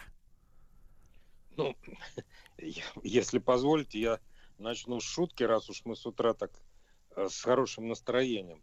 Вот есть такая шутка, например, что Британская империя, она, собственно говоря, случилась как явление только благодаря тому, что в Англии было все плохо с едой. Вот была абсолютно ужасная еда, и вот для того, чтобы поправить эту ситуацию, они направились в разные концы света, в те места, где с едой гораздо лучше. Это тоже можно рассматривать как своего рода гастрономическое путешествие. Ну, вообще, в принципе, по большому счету, что такое гастрономический туризм? Это просто поездка, да, ну, туристическая поездка, во время которой ты можешь там посетить фермерское хозяйство, винодельню, сходить на, посмотреть, как работает местный пивзавод или мясокомбинат, ресторан, рынок сельскохозяйственный, музей там чего-нибудь э, вкусненького. Это все гастрономический туризм. И, ну или, например, если вы поехали куда-то и участвуете в каком-то фестивале, на какой-то ярмарке сельскохозяйственной, какой-нибудь праздник урожая сезонный, или мастер-класс там посетили, где вас научили чему-то, или дегустацию. Это все и есть гастрономический туризм. Поэтому человек, в принципе, как только он начал путешествовать, хоть как-то, за пределы проживания своего, в этом смысле он начал заниматься туризмом, и, безусловно, в этом смысле он начал заниматься и гастрономическим туризмом. Леонид Владимирович, ну, какой-то такой абсурдный вопрос, но тем, тем не менее озвучу его. Значит, есть у меня в, за, в загашнике. Зачем люди едут за едой? Вот, а, ну, может быть, с точки зрения, наверное, скорее психологии, что ли. э, Да, у нас, конечно, сегодня вся индустрия, например, построена, да, в магазинах, там, общепиты, общепите, постоянно вот идет э, отметка новинка, new, новый. То есть постоянно надо пробовать что-то новое, особенно женщины возьмут на себя смелость, так сказать, падки на то, чтобы постоянно попробовать что-нибудь новое, вкусненькое. Мне кажется, мужчины в этом смысле более консервативны, как бы так сказать, да. Вот, э, э, зачем людям все время хочется пробовать что-нибудь новое, если они и так, в принципе, едят у себя дома? Ну, я на эту тему могу рассуждать довольно долго. Если коротко, то, в принципе, любой человек, его интересует жизнь других. Вот посмотрите, в чем объясняется успех сериалов. Вот особенно, как только они появились там у нас в стране. Да, ведь все же там эту Санта-Барбару и, не знаю, там, и вот эти мексиканские сериалы. Это же вся страна смотрела, не отрываясь. Почему? Ну, казалось бы, ну, там же ничего, какого-то такого сюжета острого там не было, там не боевик, ничего. Вся страна прилипла, потому что это было новое, потому что это вот не твое, ты с этим каждый день не сталкиваешься. И вот переживания какой-нибудь рабыни Изауры для тебя значили гораздо больше, чем переживания соседки по площадке. Вот, вот в этом все и кроется, что человек, он любопытен по своей природе. Собственно, он из дерева-то слез, да, из любопытства, если уж так рассуждать, совсем по-простому. Ну, вот так вот устроен человек. Ему хочется все время узнавать что-то новое. Особенно, если это узнавание не связано с каким-то тяжелым процессом. А купить там в магазине какой-то новый продукт, это не самый тяжелый процесс. Вот, тут не надо большого труда прилагать уж очень. Поэтому, конечно, и в магазин, конечно, и в ресторан. Ой, пойдем сегодня вот попробуем там ресторан, не знаю, грузинской кухни или там итальянской кухни. Ну почему? Ну потому что у тебя сейчас нет возможности поехать в Грузию, тем более в Италию, и тебе просто, ну тебе же хочется, тебе же интересно. Для тебя же это вот какой-то новый вызов в жизни, какая-то новая картинка. Мы все очень зависимы от того, какую картинку себе рисуем. Ну вот так вот мы устроены. Нам немножко скучно жить вот в обыденном своем мире. Вот каждое утро ты там встаешь в определенное время, там что-то там более-менее типичное съел, поехал более-менее типичным транспортом на работу, там тоже более-менее примерно одно и то же. Вечером вернулся, там семейные хлопоты, дела, посуда, белье. Ну, из развлечений магазин. Только отравление, да, вдруг, если по случаю. А, ну, прям, да, к такому уж прям совсем. Ну, а вот еда, это как раз, понимаете, как говорили наши великие лауреаты Нобелевской премии, ученые, еда — это самый интимный обще... процесс общения человека с природой. Еда — это вот то, что нам доступно как удовольствие всю нашу жизнь, невзирая там, от возраста. Поэтому, конечно, человек к еде так относится, и, ну, я уж не говорю о тех, кто к этому серьезно относится, потому что ведь что такое еда? Это прикосновение к другой культуре. Ты можешь понять других людей через их еду, потому что еда – это культурный код. Ну, то есть, да. Это и как и просто относиться, или сложно относиться. В любом случае, это вот такая вот морковка, которая у тебя, как у ослика, перед носом висит, из-за которой ты идешь. Леонид Владимирович Галифтерман, президент Международного эногастрономического центра. Я под... объясню нашим слушателям, которые, может быть, только что как раз к нам присоединились. Эногастрономия – это когда вина сочетаются с едой. Вот так, если по-простому, да? Вот. И как их надо правильно сочетать друг с другом. Леонид Владимирович, ну а если поговорить о самых популярных местах? Вот мы уже понимаем картину, если мы берем наших людей, да? Чем, вот что пользуется у нашего человека наибольшей популярностью? Типы общепита или конкретные направления? Вот ваш опыт что подсказывает? Давайте вот начнем с того, что, конечно, мы все... разные. И я бы так вот не обобщал прям вот у всех, да. А, ну, какая-то категория людей, э, ну, которые интересуются, скажем так, или для которой важно, там, пафосно, престижно, не знаю. Вот после того, как в Москву пришел гид Мишлен и были заявлены мишленовские рестораны, ну, в этих ресторанах просто не протолкнуться было. Ну, вот э, абсолютно, да, там очереди, повара с ног валились. Потому что людям всем вдруг стало интересно. Ну, особенно тем, кто в Москву приехал, да и москвичам тоже. Надо сходить посмотреть, а что же там такого эдакого вот в ресторане, которому дали звезду Мишлен. Mm. Это один подход. Второй подход – это когда ты, например, выбираешь себе цель для путешествия и говоришь, вот я на Новый год поеду, ну, не знаю, давайте предположим, вот куда поеду. И я тогда объясню, что там можно делать. Ну, например, у нас люди любят ездить в Ленинград, любят. Вот, вот ну, смотрите, да. Вот, сейчас. Сейчас Петербург оказался в ситуации, когда у него нету ресторанов с гидом Мишлен, ну, просто потому что рейтинг их не, не затронул.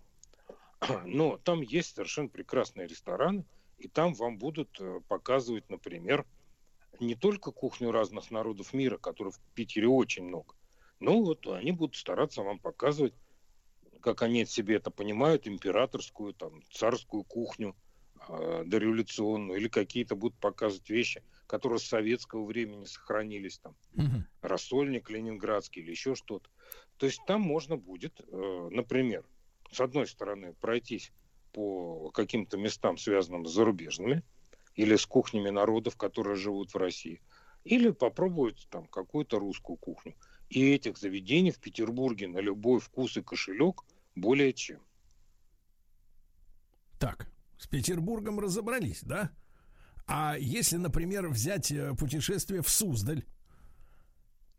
О, хорошая тема, потому что Суздаль является одним из таких пионеров, где люди начали задумываться о том, что кухня, локальная кухня, она может быть дополнительным стимулом для привлечения туристов.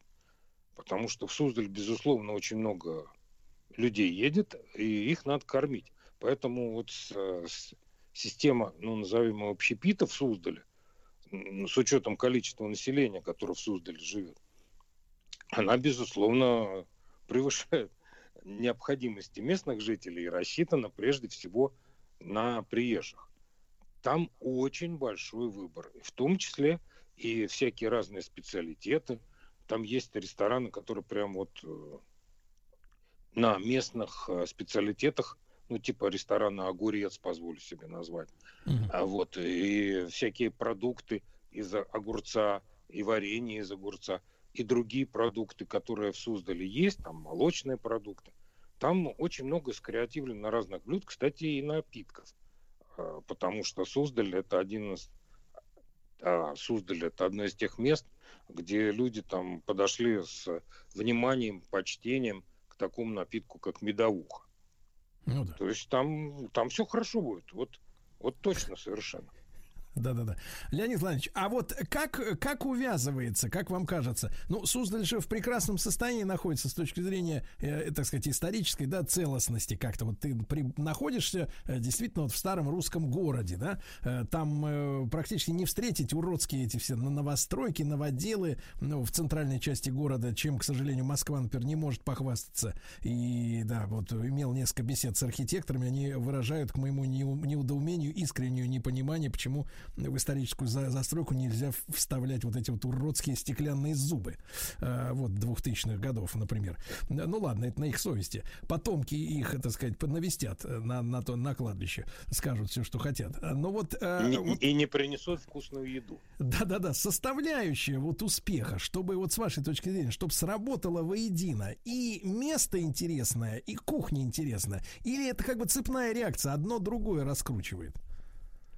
Я бы с вами согласился по поводу того, что это процесс такой синергетический. Одно тянет другое, потому что не бывает абсолютно. И если это место действительно интересное, туда едут туристы, значит, там обязательно должна быть еда. Ну, просто не поедет турист, если ему там будет голодно и невкусно. Вот просто не поедет. Или поедет один раз, но никогда больше не вернется, еще и всем своим друзьям закажет. Поэтому любое туристическое место, оно просто обязано думать о том, как оно будет кормить и чем оно будет кормить. Это с одной стороны. С другой стороны, если в этом месте очень вкусная еда, ну вы знаете, что может быть какое-то совершенно неприглядное заведение где-то у черта на куличках в каком-то городе, но там всегда биток. Да, и вопрос, а почему люди туда едут? Вроде бы и не очень пафосное место, и не очень удобно добираться, и как-то там, может быть, интерьер там не самый. Да. Дорогой. Но, но люди едут. Почему? Mm-hmm. Ну, ответ простой. Потому что вкусно и атмосфера. Но ну, как да. только у тебя включается вкусная атмосфера, все, это маленькое чудо случилось.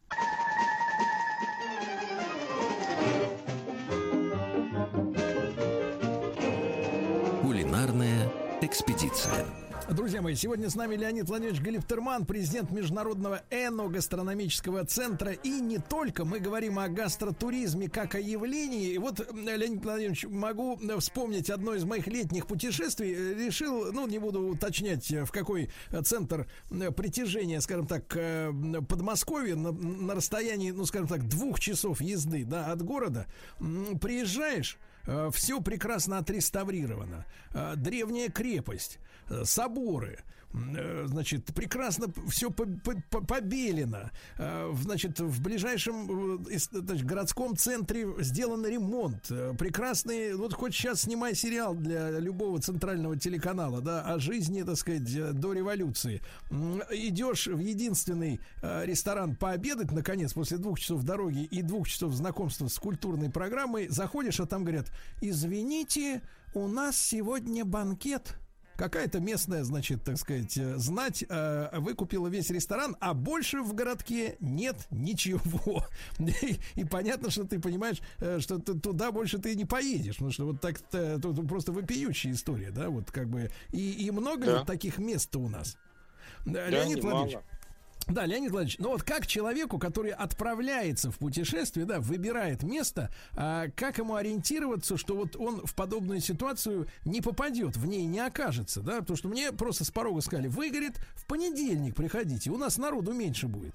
Вот, я приехал в субботу, в понедельник приходил. Я говорю: конечно, я приеду в понедельник, я ну, посижу на лавочке рядом, подожду понедельника. Леонид Владимирович, ну потому что у людей есть затраты, правильно, на транспорт, на время. Его не так много. А хочется, так сказать, получить э, все. И в том числе гастрономию хорошую. Сегодня у нас есть какие-то вот авторитетные э, источники информации для того, чтобы мы, э, ну, не обломались. Вот.